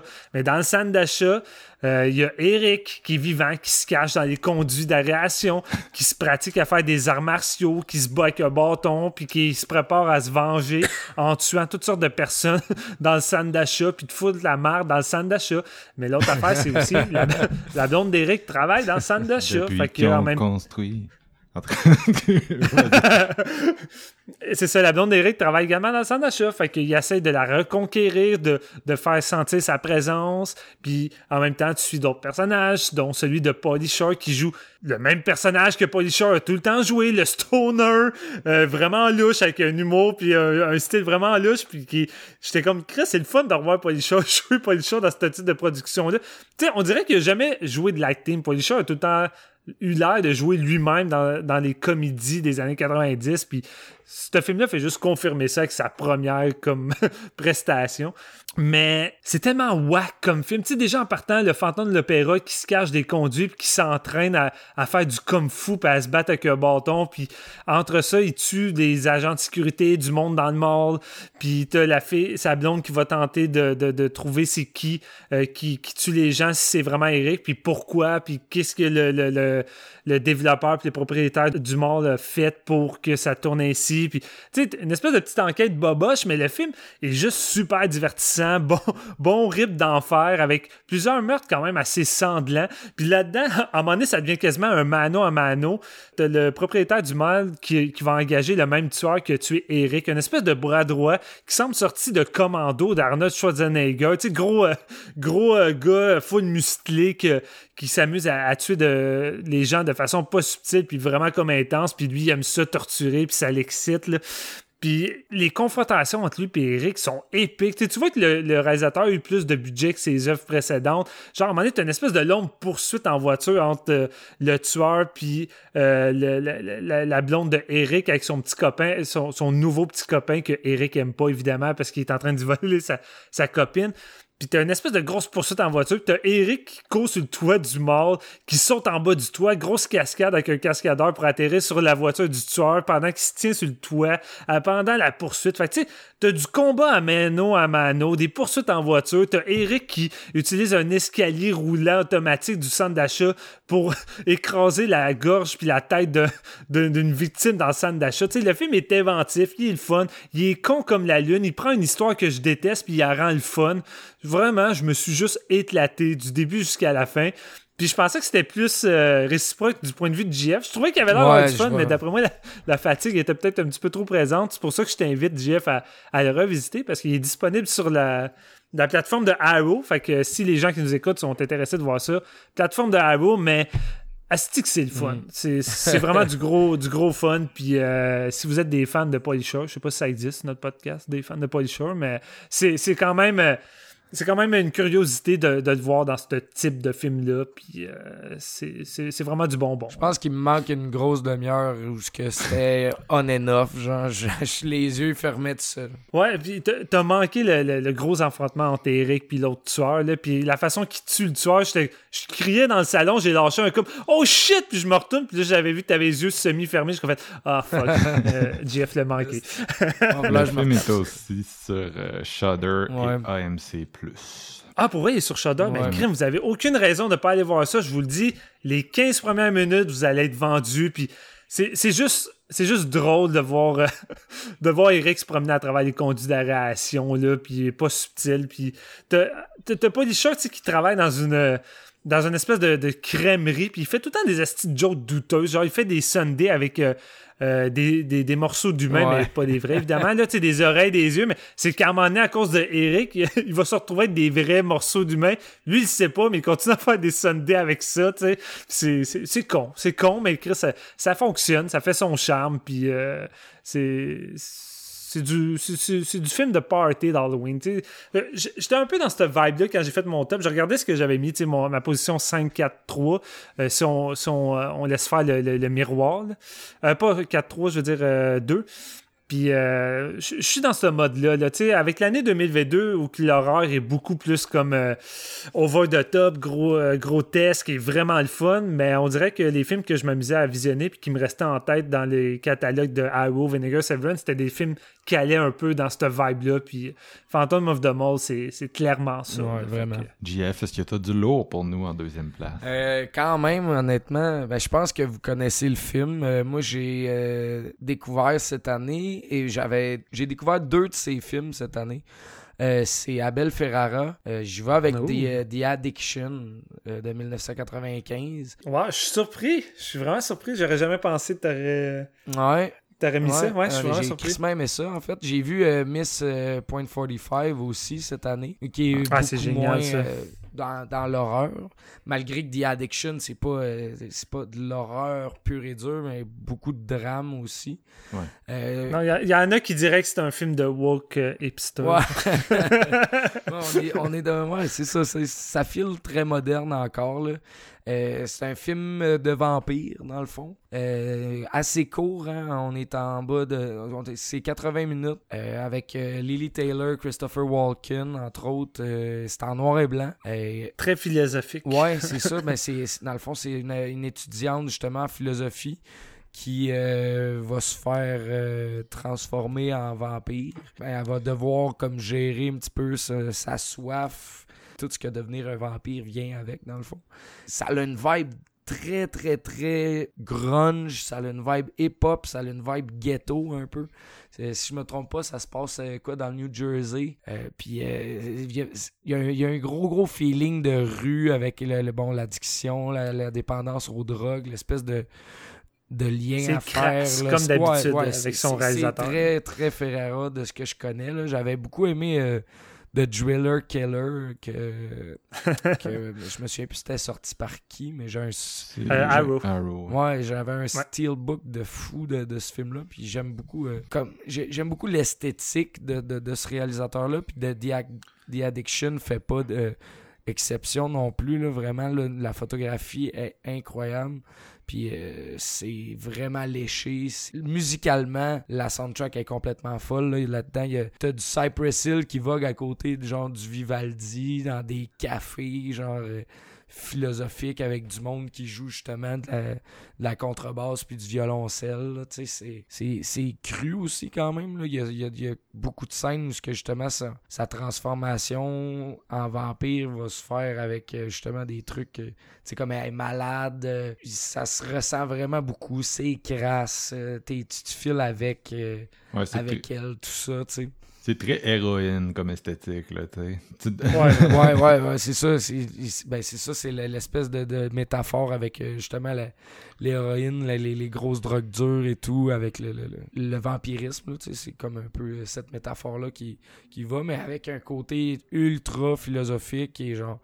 Christopher Walken qui fait à un moment donné une espèce de genre monologue c'est vraiment vraiment bien écrit c'est crissement bon il vole un peu le show mais c'est en même temps, c'est pas facile d'approche comme film, je pense. Ouais, ben c'est ça. C'est un public averti niveau dialogue. là, tu sais, si si vous avez trouvé ça lourd, les dialogues de Midnight Mass, euh, ouais. The, Addiction, ça va loin là, dans le philosophique. C'est que ça. Je trouve pas. Moi, The Addiction, c'est un de mes films de vampires préférés. Puis c'est un des meilleurs films d'horreur des années 90, tant qu'à moi. Là. Mais Abel Ferrara, c'est un des. Pour moi, c'est un des réalisateurs les plus emblématiques des années 90. Puis il a fait du bon stock avant, il a fait du bon stock après, mais sa période années 90, c'est un sans faute. Puis il a fait beaucoup de films. C'est le genre de gars qui très productif. Là. Il doit avoir 7-8 euh, films dans les années 90, si je me trompe pas, puis c'est toutes des bombes. Je les Il a commencé les années 90 avec King of New York, que j'ai pas vu encore, mais qu'il faut que je vois. Là. Ça, ça fait longtemps que c'est sur ma shameless. Là.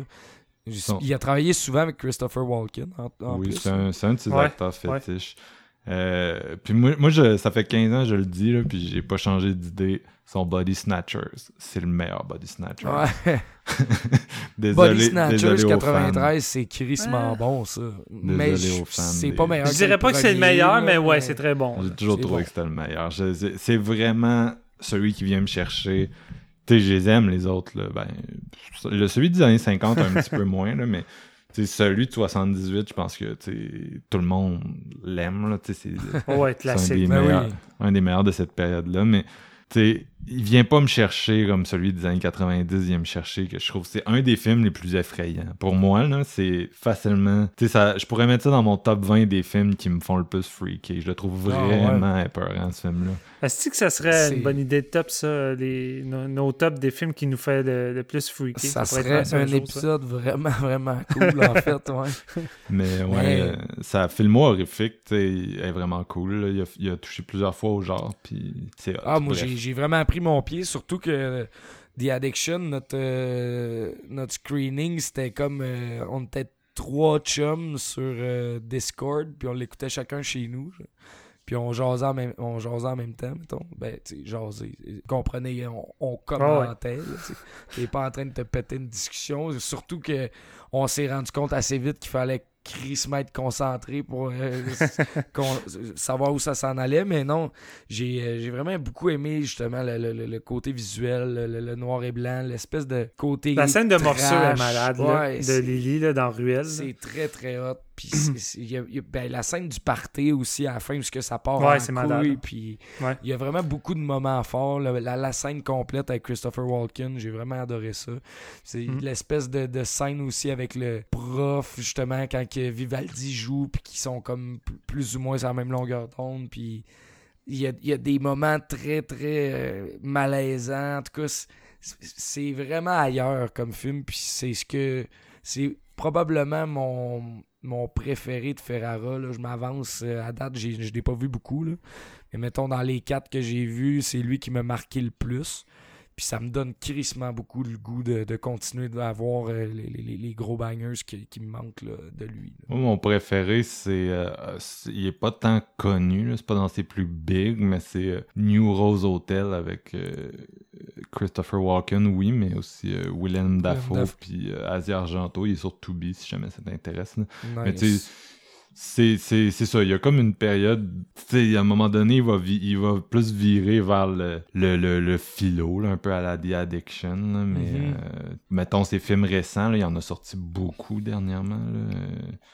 Il, y a- il est comme sur un streak, là, il en a sorti, je pense, quatre depuis Ouais, trois ouais, il est ans. en feu, là. dont euh, Zeros and Ones, là, qui est un film de pandémie avec Ethan Hawke, qui est vraiment très nice, mais c'est très expérimental, encore une fois. Là, faut... C'est, un film avec des éléments d'action, mais pas pour le crowd d'action nécessairement. là, mais Ouais, ouais, ouais. ça m'a vraiment euh, agréablement surpris l'année passée. Euh, mais bref, c'est vraiment une grosse filmo euh, super intéressante. Yes. Puis pour faire un, petit pont à, VS, comme d'habitude, puis à ton film, Jeff, euh, VS, eux, ont sorti Night Owl, qui est très similaire de point de vue esthétique et histoire à The Addiction. C'est tourné à 16 mm en noir et blanc dans les rues crasses de, New York.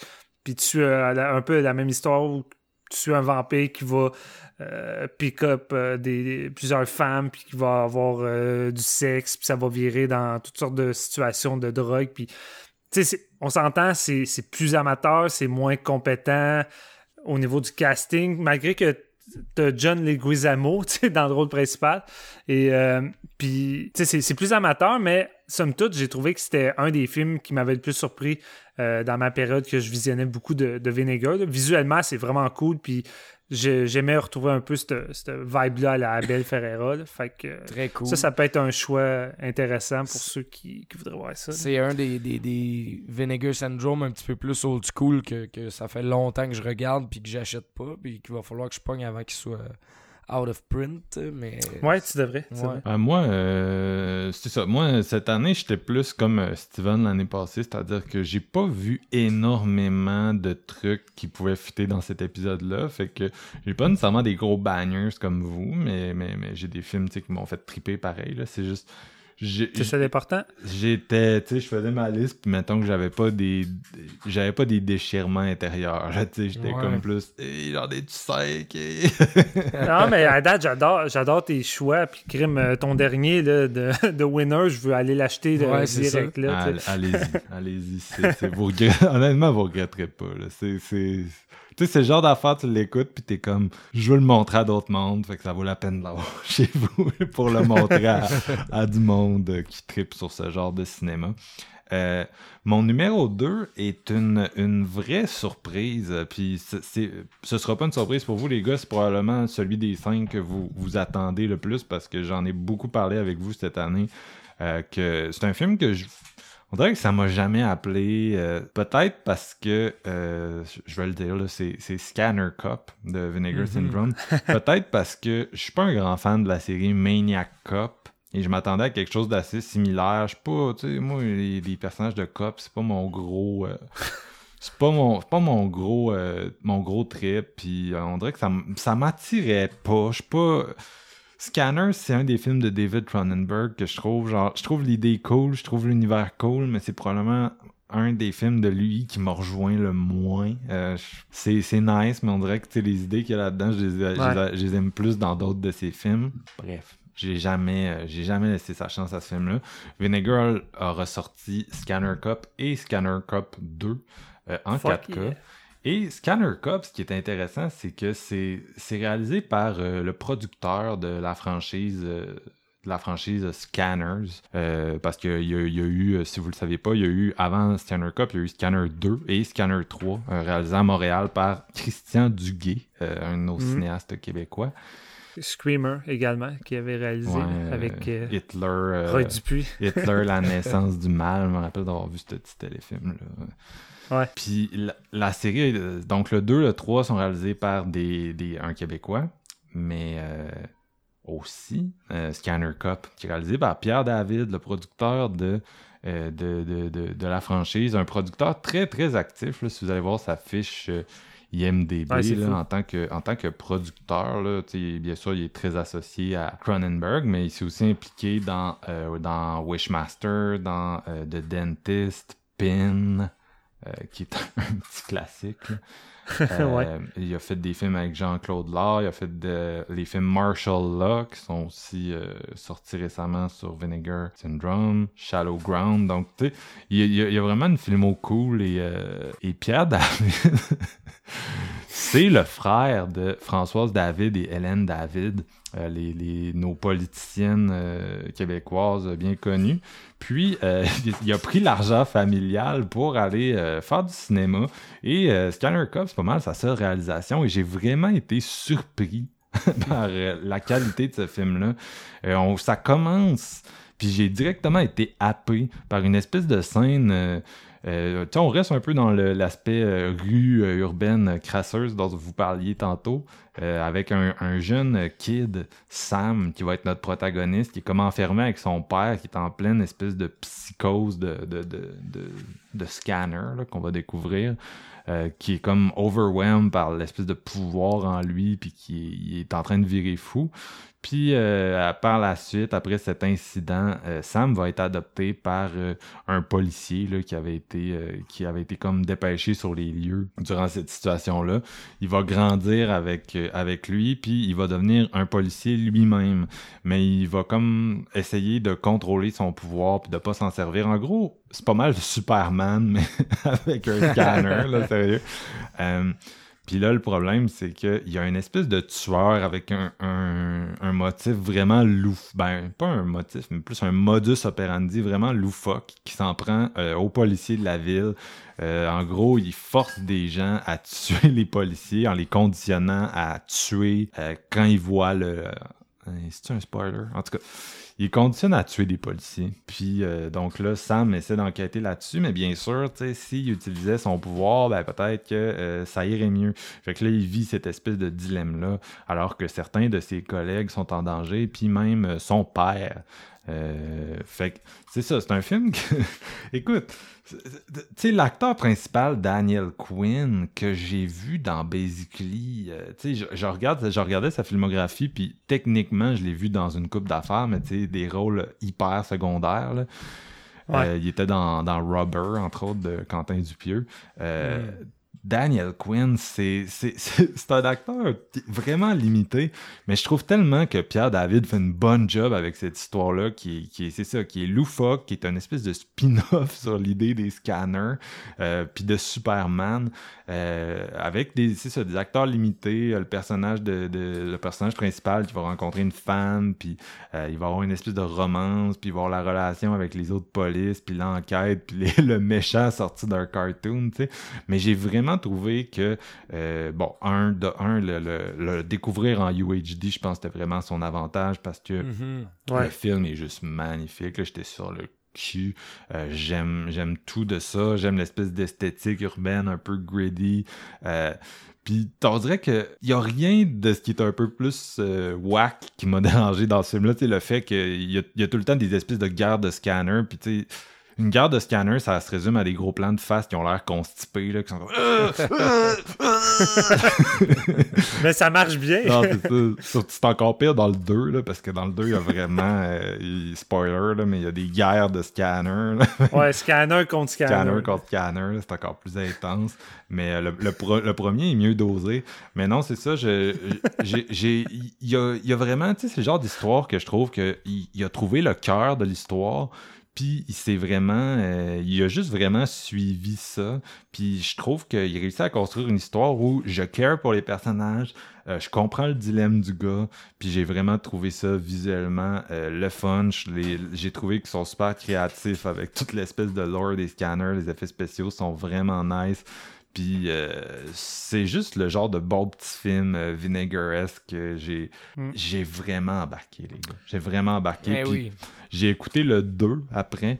Euh, j'ai même ressorti les Christian Duguay. J'étais vraiment excité. Le Scanner Cup a déclenché chez moi euh, ce que le scanner de Cronenberg a jamais su déclencher, c'est-à-dire un, un- un- un intérêt pour les scanners. Puis là, ils viennent d'annoncer une série HBO avec ça. Puis je suis comme, il y a six mois, je m'en serais crissé, mais là, à cette heure que je suis un fan de Scanner Cop, j'ai le goût.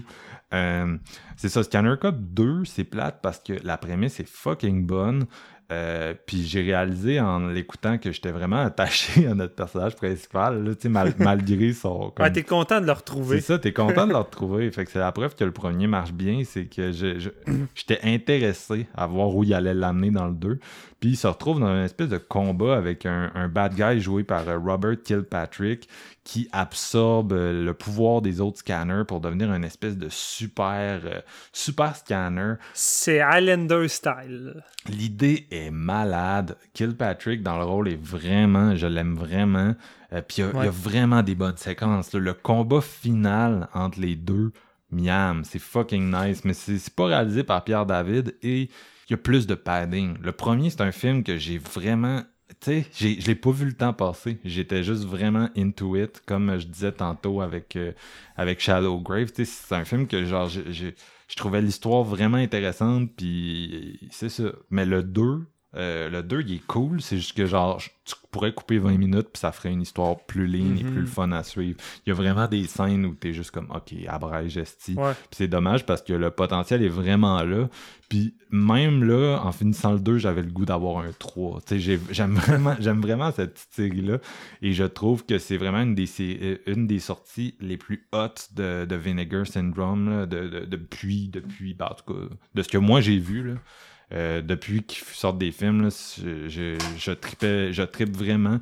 Euh, autant sur la qualité de, ce qu'ils ont fait euh, comme travail sur les films que les films en tant que tels. Je trouve vraiment que c'est un, un beau petit duo à essayer. Puis encore une fois, c'est des films que, tu sais, c'est le fun dans un mois d'octobre. C'est très effets spéciaux heavy. Euh, c'est des histoires, tu sais, qui, qui... des histoires assez simples, assez basiques. C'est des confrontations entre le bien et le mal, puis notre personnage qui essaie comme de, de faire la bonne chose. Mais euh, c'est vraiment bien fichu. Puis, puis ouais, j'ai j'ai super trippé. Puis je le sais, euh, GF, toi aussi, c'était Ouais. ta première fois cette année. C'est ma première fois. C'est du parfait Midnight Movie, ça. Écoute, c'est vraiment, comme tu dis, là, du stock d'octobre à revisiter. Puis probablement, tu sais, l'é- l'édition de VS est, est impressionnante tellement que ça rend justice au matériel de base. Là. Je veux dire, euh, le film est surprenamment, mais visuellement vraiment beau. Puis, comme tu dis, moi, ce que je retiens le plus de mon premier visionnement de Scanner Cup, c'est le, rythme du film. Ça déboule à vive allure. Puis, oui, Daniel Quinn dans le rôle, il est très, très fort. Euh, moi, j'ai eu crissement du fun aussi. Je suis content d'avoir le, le, le, le- coffret avant que- avant qu'il soit out of print. J'arrêtais pas d'écœurer Steven de le prendre genre, à la dernière vente. Mais c'est ça, c'est une des, des belles sorties qu'ils ont, euh, qu'ils ont, euh, qu'ils ont acquéries là, dans leur catalogue, je trouve. Parce Ouais. que c'est quand tu connais la série de Scanners, tu sais un peu où ça s'en va avec le 2 puis le 3, c'est un petit peu over the top puis tout ça, mais Scanner Cup, c'est genre whole new level, là, Le scénario est comme, il a de l'air fou, mais c'est crissement bon. Genre, justement, c'est juste pour le fun. C'était un gros truc des années 90 qui était. Moi, personnellement, je, quand ils, ont, ils parlaient de Scanner Cup, j'avais jamais entendu parler de ça. Je pensais même pas que c'était dans, dans la même série que, que les Scanners sont. Puis euh, c'est quasiment meilleur que les Scanners, en fait. Là. Ben, ça l'est, en fait. Ouais. là. Parce que moi, moi depuis que je suis jeune, que j'écoute en book Scanner Cup, j'avais les VHS, j'avais acheté les DVD, puis j'espérais juste qu'un jour, euh, il y ait des, des- des éditions Blu-ray. Puis Ouais. c'est c'est illogique que je sois celui, celui de la gang qui l'a pas précommandé puis qui, qui possède pas, parce que Scanner Cup, tu sais, sais, quand j'ai vu que Vinegar sortait ça, je capotais. J'étais comme, les gars, vous allez devoir écouter ça. C'est vraiment hot, Scanner Cup. Puis euh, là, à chaque fois, je veux acheter les deux euh, qui sont vendus séparément maintenant. Mais je peux pas de les avoir, câlisse. Non, mais le, Mais le c'est rythme est vraiment bon, là. Tu sais, euh, Ouais. Pierre David, là, fuck you, man. T'aurais dû faire d'autres films. Si tu arrêtes de produire les autres? Ah ouais, le, le, le rip est vraiment soutenu. Puis tu l'as dit, la- l'affaire, c'est que tu es impliqué au bout dans l'histoire. C'est le 90 minutes passe hyper rapidement. T'aimes le personnage, t'aimes l'enquête, les apparitions. euh, qu'il y a dans le film sans aller trop dans, les spoilers sont vraiment cool. En plus, les effets spéciaux sont faits par John Carl Butler, réalisateur de euh, Friday the 13 Part 7, puis qui a fait beaucoup d'effets spéciaux. Fait que, les effets sont sacoches. Puis, tu sais, j'ai tout le temps été un fan des suites de Scanner et non du premier Scanner de David Cronenberg. Celui de David Cronenberg, je l'ai vu sur le tard. j'ai vu toutes les suites avant. Puis quand j'ai vu celui de David Cronenberg, après avoir vu euh, les autres, je me suis emmerdé. J'ai pas aimé ça. Mais c'est un film que j'apprécie un peu mieux aujourd'hui. Je l'ai revu euh, euh, en ayant la tête euh, plus reposée puis en ayant un meilleur background pour l'apprécier. Mais à l'époque, moi, je m'éclatais plus avec Christian Duguay, avec ses scanners 2, 3, avec Yvan Ponton à Montréal, dans, les, arcades, avec des têtes qui explosent euh, constamment et tout. même si je trouve que Scanner 2 et 3 tentent d'avoir le même esprit que Scanner Cup qui est arrivé par la suite, en fait. J'ai trouvé moins, moins bien ficelé au niveau de l'histoire, puis le, personnage principal est moins hot à suivre. Tu t'attaches pas tant. Tandis Scanner Cup, ben, tous les, les, bons ingrédients sont là pour avoir le film de Scanner vraiment le fun que j'ai toujours voulu avoir dans cette franchise-là. Puis c'est vraiment nice. C'est un, bon film de monstre un peu à l'ancienne, tu sais, avec genre, ça, ça, a vraiment ce feel. Fait que, ouais, euh, Color Me, Color Me Surprised, euh, j'ai vraiment, j'ai vraiment été sur le cul en écoutant ça. Je m'attendais juste pas à je m'attendais à, du vinegar un peu classique, là, du whack du whack pour être whack, mais celui-là, c'en est un que j'avais le goût de le réécouter tout de suite en l'air fini, puis je faisais juste en parler pendant deux, trois semaines. Après, je faisais juste parler de Scanner Cup au gars. Fait que c'est pour ça qu'il est, est, numéro 2 euh, dans mon top. Solide. Fuck yeah. Fuck et, ça nous amène à nos numéros 1, les films qu'on vous, qu'on, nos découvertes favorites de, de, de 2022 en matière d'horreur. Steven, c'est quoi ton numéro 1? On est tous bien curieux. J'en ai eu du stock. J'aurais pu avoir un top 5 complètement différent. Mais celui-là, dans ce que j'ai vu jusqu'à présent au courant de l'année, ça a été une des découvertes que j'ai vraiment eu un coup de cœur puis que j'étais prêt à vouloir le revisiter le lendemain. Fait que quand tu as ce feeling-là, ça veut dire que. C'est bon signe c'est bon signe, c'est dans le haut du panier. Puis, tu sais, je dis ça, puis en même temps, Massacre, Massacre of uh, in Dinosaur Valley, je voulais le réécouter pareil le lendemain. Mais euh, j'y vais avec un Giallo. Oh. Euh, je suis pas le plus grand amateur de Giallo. Parmi nous trois, je pense que vous autres, vous, avez, vous êtes plus fan que moi dans le genre.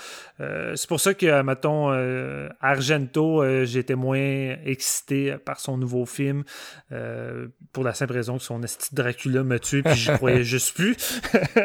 mais aussi parce que en tant que tel, les Giallo, c'est. J'aime ça, mais je capote pas.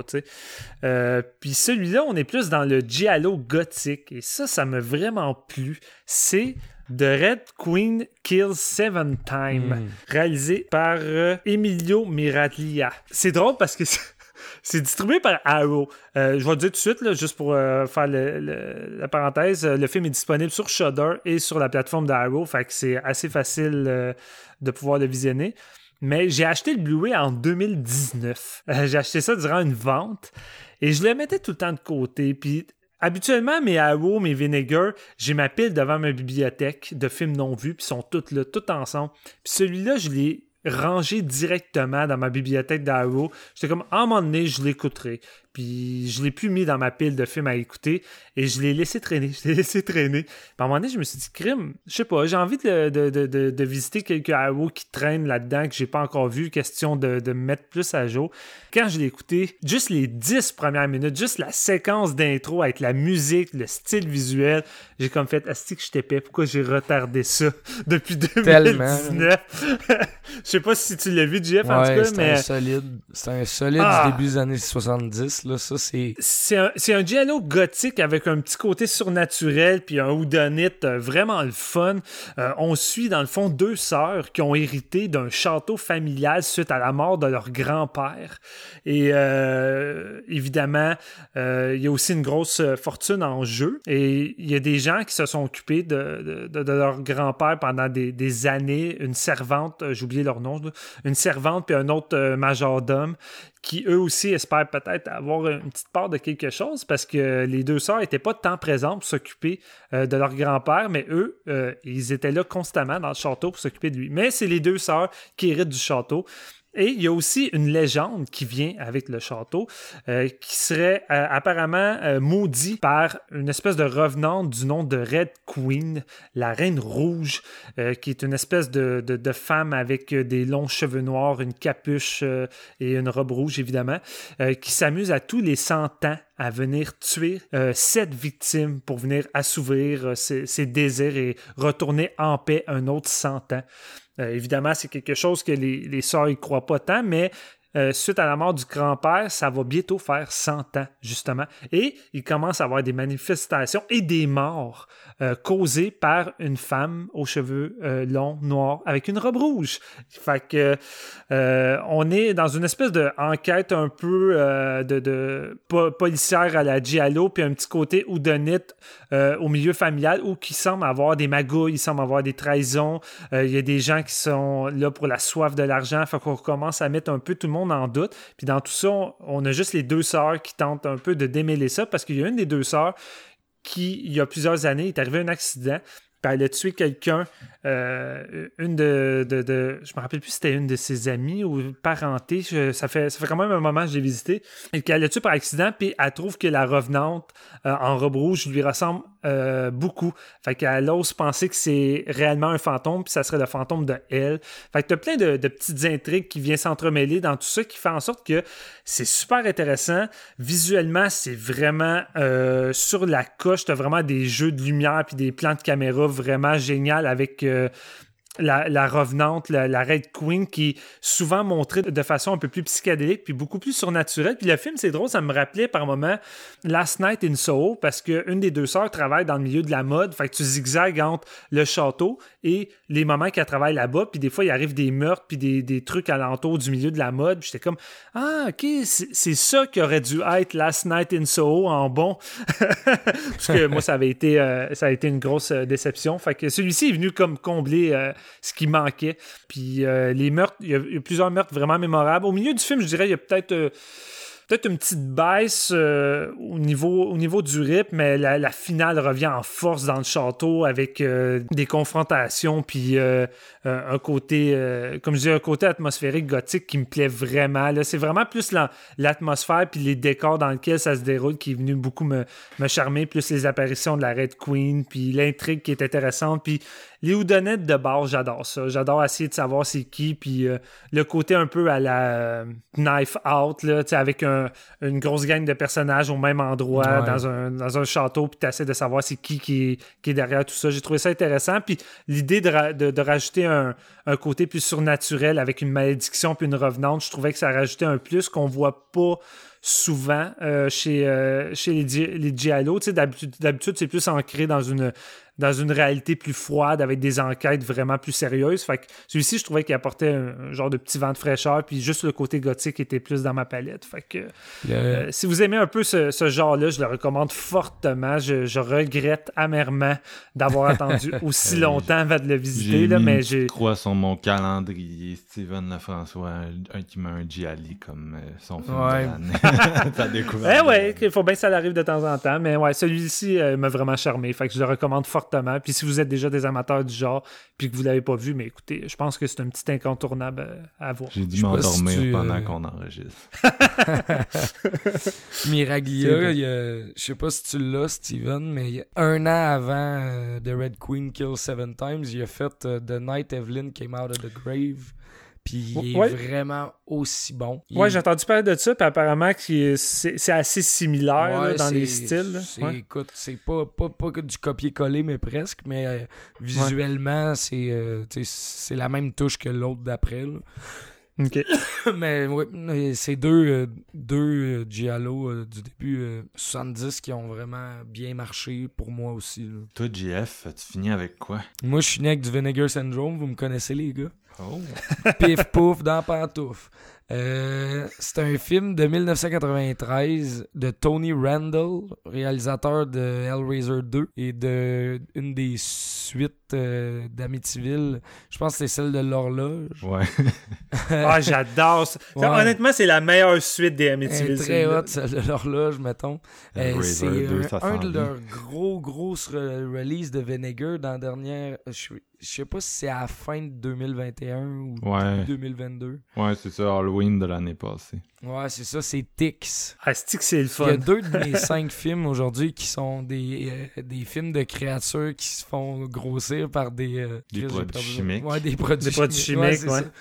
Là, on- ça, ça raconte l'histoire de genre des adolescents qui s'en vont genre euh, dans le bois. Il y a des docteurs qui veulent faire une genre d'expérimentation, mais sans qu'ils le sachent vraiment. C'est qu'ils sont amenés là-bas pour euh, travailler sur leur comportement. Puis c'est tous des jeunes un peu différents. Là. T'as Seth Green qui est le personnage principal qui a l'air du genre de rouquin un peu nerd, mais qui finalement il est badass. T'as genre une fille qui, qui parle pas, euh, t'en as une qui est la fille du, du médecin qui va se lier d'amitié avec Seth Green. T'as un black qui est genre le comme le badass, mais genre qui se prend pour un tueur, en tout cas. Puis oublie pas Clint Howard, mon gars qui était dans toutes les estiques de production horrifique des 90s dans des seconds rôles vraiment whack. Puis dans celle-là, ça, ça, ça, ça fait pas exception à la Ouais, c'est ça, c'est le c'est vraiment euh, c'est le méchant. euh. Il y, a, il y vraiment des personnages hauts en couleur là-dedans. Là. Il, y a comme un duo de méchants qui, qui vont arriver plus tard. Mais Clint Howard, c'est le- en fait, je me suis mêlé. Clint Howard, c'est le gars qui fait C'est lui dans la grange avec la fille qui la- il a la grosse boule de pu dans la face. C'est du génie. c'est ça, il va y avoir genre justement des tics qui vont devenir hyper gros, puis là les jeunes vont se faire attaquer dans la forêt, puis il va falloir qu'ils se débarrassent de ça, qu'ils se re- regroupent, qu'ils travaillent sur eux-mêmes pour se, se lier ensemble pour euh, Ouais, c'est comme des délinquants qui sont Ouais, amenés dans le ça. bois pour essayer de se Ouais. ressourcer. travailler puis- sur le comportement, de, de, de, genre de, se baigner, à faire des activités, aller à la pêche, tu sais.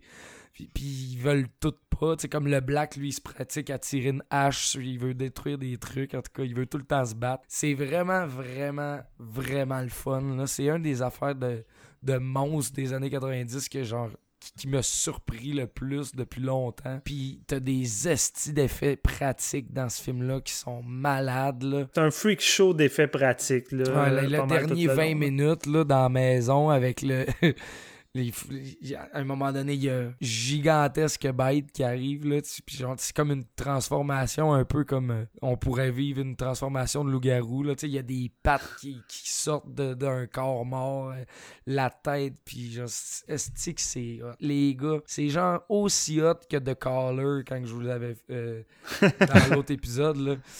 L'édition de Vinegar est fucking belle. Puis c'est, c'est vraiment là, juste pour du gros fun sale de party de 31 octobre, ça. Là, tu bois de la bière puis avec des chums, puis tu veux genre de quoi de léger pour commencer ta, ta, soirée de, de film. Tix, c'est ton meilleur, euh, ton meilleur ami. Là, il y a quand même beaucoup de morts. Ils sont toutes vraiment impressionnantes. Il y a du dégueulasse. Il y a des scènes où ce que, genre, il y a des y a des tics qui marchent fucking vite puis visuellement ça fonctionne là, tu le sais que c'est comme un peu des, des, des gens d'animatronique puis tout puis ils assument totalement ce qu'ils veulent faire avec ces créatures là toutes des bulbes genre de, de, de morve verte là les œufs là puis là quand ça explose c'est plein de jus puis ils mordent ils se collent dans, dans le dos du monde puis les, les, les jeunes ils virent complètement fous. Puis là ben t'as Seth Green qui est genre le nerd qui finalement va prendre toutes les choses en main pour euh, se débarrasser des tics. C'est une vraiment bonne ride des années 90. J'ai adoré ça. Excusez ma voix, hein, je suis en train de perdre ma voix. Ah, c'est ça qui arrive dans ces longs épisodes-là. ben écoute, on, on s'apprête à closer. C'est moi qui ai le dernier mot. Je vais rester dans, dans, dans la même veine qu'avec Scanner Cub. J'y vais avec euh, une production, Pierre David, réalisée par euh, Jean-Claude Laure, qui est décédé cette année.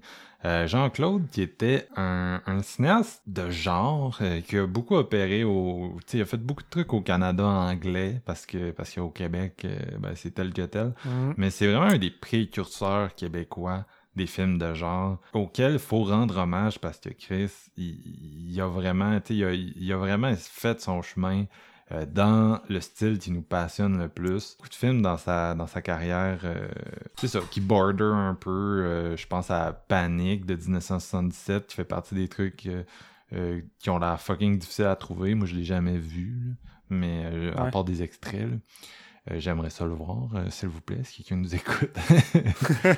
Euh, Parlez-nous d'amour, quelque part, considéré comme son gros classique avec La grenouille et la baleine, Euh, puis, tu sais, il y, a une coupe d'affaires de même. C'est quoi qu'il avait fait déjà? Il me semble, me semble qu'il Ah oui. Euh, les films dans le cabanon, il n'y a pas longtemps, ont fait son film euh, Station Nord, le petit film de Noël vraiment douteux. Puis Scream Factory a ressorti deux de ses films, The Vindicator et Visiting Hours, qui, fait partie des films des slashers canadiens du début des années 80, de la période Tax Shelter, les, les slashers tournés ici parce que euh, ça coûtait moins cher parce qu'on avait des, des, des, euh, hmm. crédits d'impôt euh, pour ça. Puis il y en a eu plusieurs dans cette période-là. Et Visiting Hours, c'est un film que. C'est un slasher d'hôpital. Il y en a eu plusieurs au début des années 80. Il y a eu C'était la mode. 2, bien sûr, de, écrit par Monsieur Charpentier qui a, qui a vraiment la, la, suite, la suite de l'autre. Euh, mais Visiting Hours, quel slasher! c'est pas le petit, euh, le petit slasher un peu euh, run of the mill comme on en a tellement dans les années 80 où tout le monde copie tout le monde, qui copie tout le monde, qui copie tout le monde, puis on arrive à la copie de la copie de la copie de la copie, puis ça finit par être boring. Puis oui, il y a des affaires le fun, oui, il y a un peu de style injecté là, ça et là, mais ultimement, il n'y a pas tellement d'idées. Là. On fait juste euh, suivre le template. Là. Les idées sont plus au niveau euh, de la réalisation. Euh, Visiting Hours, c'est quel claque. C'est un gros, gros film. C'est un des, un des slashers des années 80, je trouve, les plus intéressants avec. on parlait tantôt, tu as mentionné tantôt Slumber Party Massacre. C'est un film. Slumber, je l'adore c'est un fucking bon film, mais la, la production était bien documentée, puis c'est un film qui a pas été, qui a pas pu aller jusqu'au bout de ce que ça cherchait à faire. Tandis que Visiting Hour, j'ai l'impression qu'il y a peut-être eu moins de bâtons dans les roues, je peux me tromper, mais j'ai eu plus le feeling d'avoir une vision, vraiment euh, laser sur un peu un, un, thème. Tu moi je trouve que c'est un film qui rejoint beaucoup Black Christmas, puis euh, euh, est-ce que oui ou non je, je, je, projette dans ces films-là? Parce que, tu sais, Black Christmas, comme je dis tout le temps, ça reste, c'est le gars qui a réalisé Porky's, fait que peut-être qu'on on donne trop de crédit à ce film-là, mais ça reste qu'ultimement, bon, comme on dit tout le temps, euh, l'œuvre finit par un peu sortir des mains de l'artiste dans la mesure où tu, tu, tu l'interprètes comme tu le souhaites, là. Puis c'est le cas pour Black Christmas. Visiting Hours, j'ai l'impression qu'il était vraiment conscient, euh, Monsieur de ce qu'il faisait avec ça. Euh, l'histoire, ben c'est... Euh, tu sais, c'est un peu un film à la... C'est un peu un film à la When a Stranger Calls, pour ceux qui l'ont vu, c'est-à-dire que ça commence sur un, un, moment de slasher, puis après ça, on, on se retrouve à l'hôpital avec un personnage qui a survécu au tueur, mais le tueur décide de la, de la traquer puis de la, de l'achever un peu justement c'est un peu comme les deux Halloween mis ensemble. Et le, tueur est joué par Michael Ironside notre légende canadienne tout le monde tout le monde l'adore bien sûr. Puis c'est vraiment, tu sais, c'est un film que ça commence, puis le tueur est vraiment cadré un peu style slasher classique, euh, avec, on voit genre des bouts de lui, puis, euh, sais, c'est plus POV un peu. Puis plus ça progresse, plus euh, tu découvres un peu c'est qui, puis tu sais, moins il est comme mystifié. Fait que j'ai trouvé ça intéressant, parce que c'est un peu l'inverse de qu'est-ce que le film Halloween fait, c'est-à-dire que, plus le film avance, plus le Michael Myers devient un peu l'essence du mal, puis se désincarne en quelque chose. Avec Visiting Hours, c'est l'inverse. Plus le film avance, plus tu réalises que Michael Ironside, c'est un gars comme tout le monde. il y a un côté très, euh, très incel. C'est quelqu'un qui déteste les femmes, mais tu le vois un peu dans son quotidien. Puis tu réalises que Chris, c'est pas, euh, c'est ça, c'est pas l'espèce de figure omnisciente euh, qu'on voit dans la majorité des slashers qui, représente un peu tout le mal, mais qui, qui a pas vraiment d'humanité. Au contraire, tu. Fait que j'ai trouvé que c'était un procédé vraiment astucieux de mise en scène pour incarner toute l'idée derrière le slasher, toute l'idée de misogynie, puis nous la montrer, puis nous dire, hey, c'est pas euh, l'espèce d'idée qu'on se fait, de, l'espèce de, en tout cas, on en parle souvent au podcast, mais l'idée de, de l'agresseur comme une espèce de de autres euh, cachés dans sa ruelle. Euh, c'est pas, pas ça, les, les agresseurs, euh, malheureusement.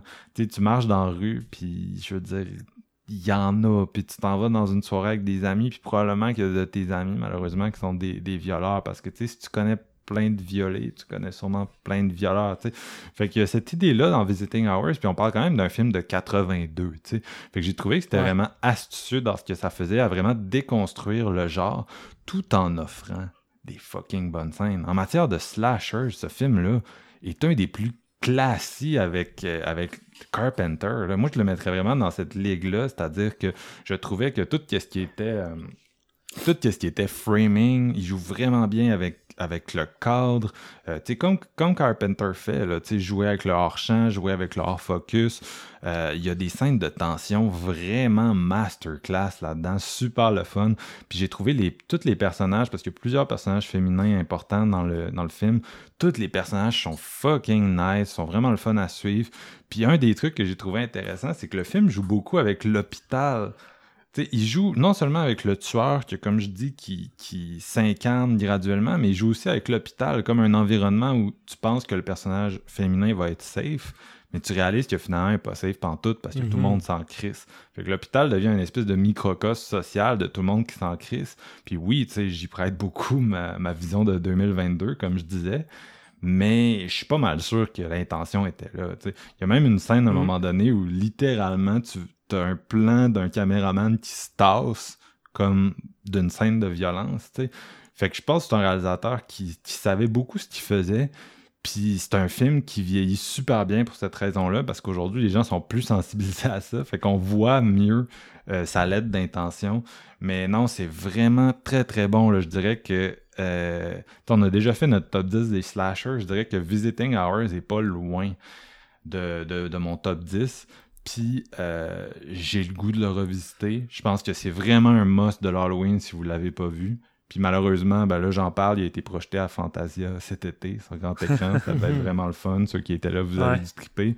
La cinématique. Mais c'est ça, il y a un Blu-ray de Scream Factory. Et je conseille vraiment aux gens de l'ajouter dans leur euh, 31 jours de l'horreur, ce film-là, surtout si vous l'avez jamais vu. C'est réalisé par un Québécois, puis c'est vraiment un des, un des slashers les plus ambitieux des années 80, un de mes préférés. Puis je- tu sais, je suis pas un, un gros tripeux du genre, mais je sais reconnaître un crise de bon, un crise de bon film d'horreur quand j'en vois un. Tu sais, un film qui a vraiment... euh, tu sais, c'est- pas un film qui, qui dit et qui montre tant que ça, euh, qui dit tant que ça. Tu sais, c'est vraiment un film que, euh, qui va créer un mood, puis ça te prend au trip. C'est vraiment intense. Il y a l'espèce de d'idée un peu de, de, je sais pas, d'injustice qui va vraiment venir te chercher. Euh, Vraiment à la Black Christmas. Là. Vous voyez ce que je veux dire? Black Christmas, c'est comme les cops fucking incompétents, puis la fille qui finit par se coucher dans la maison à la fin, puis ça finit là-dessus, puis tu réalises qu'elle est encore avec le tueur, puis que euh, il n'y a rien de très productif qui s'est passé dans ce film-là. Mais c'est un, un peu pareil, Visiting Hours. Euh, fait que je le vois vraiment comme l'espèce de suite spirituelle de Black Christmas, qui est aussi un film de tax shelter canadien. là. Ouais. Euh, fait que si vous aimez Black Puis ça Christmas, va à contresens. tu sais, Ça va à contresens de ce que ça allait être les slashers dans les années 80, tu sais, avec la sortie de Friday the 13 et tout. Ouais. tu sais, C'est cool d'avoir un truc de même. Hmm. Puis en plus, québécois qui va à contresens. Puis j'en j'en garde un, un souvenir très flou parce que j'avais acheté un, un DVD double qui, de, de, de Scream Factory qui avait Bad Dreams, puis euh, celui-là. Ouais. Puis euh, je, je m'en rappelle pratiquement peu. Puis ça fait deux fois que tu en parles, parce que quand tu l'avais vu, tu étais venu nous en parler en privé sur Messenger. Puis j'étais comme, Chris, euh, tu me donnes vraiment envie de- d'y retourner. J'ai l'impression d'avoir passé à côté de quelque chose. Puis euh, Ouais. tu, tu viens de me le rappeler encore une fois. Puis je pense que je vais mettre ça dans mes, euh, mes 31 jours d'horreur. Je pense que je vais le revisiter. Ça. il y a aussi Tu William Shatner là-dedans. Ah ouais? Ouais, c'est- très canadien. Qu'est-ce que t'as dit? Hey, c'est drôle. Ah, vas-y, Jeff. Non, ben, j'allais j'allais juste dire que je me souviens d'avoir vraiment beaucoup aimé, mais c'est pas un slasher que j'ai vu souvent. R- Ressortez-les, je vous le dis. Il y a un jumpscare là-dedans qui est fucking efficace.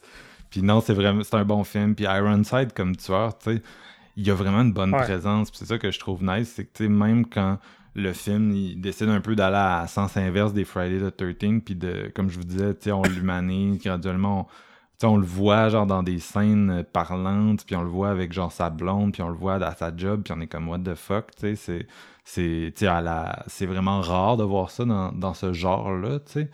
Ouais. Mais ça reste qu'il est quand même capable de bien jouer tu sais, l'espèce de menace que ce personnage-là représente. Puis euh, non, je, je l'ai vraiment trouvé. euh, je le trouve vraiment bon comme tueur. Euh, tu sais, c'est rare des tueurs dans ces films-là à visage découvert, tu sais. Mais lui, il est fucking bon en tueur à visage découvert. Fait que, ouais. Ouais, Michael Ironside est vraiment bon pour jouer des vilains. C'est pour ça qu'il a souvent joué des vilains mémorables. Tu sais, C'est une des seules bonnes choses de Highlander 2 de Russell.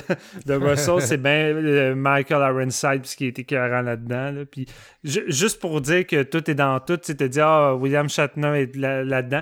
J'ai failli mettre dans mes découvertes Kingdom of Spider qui est avec, euh, avec euh, William Shatner, qui est un TV movie. euh, c'est genre Arachnophobia avant son temps. C'est pratiquement la, la même histoire, mais c'est fucking efficace avec plein de, de, de- de tarentules partout. là, puis c'est juste que William Shatner est tellement dot. En en fait, William Shatner, c'est un mauvais acteur qui était dans une franchise qui était vraiment comme populaire, puis que ça l'a monté.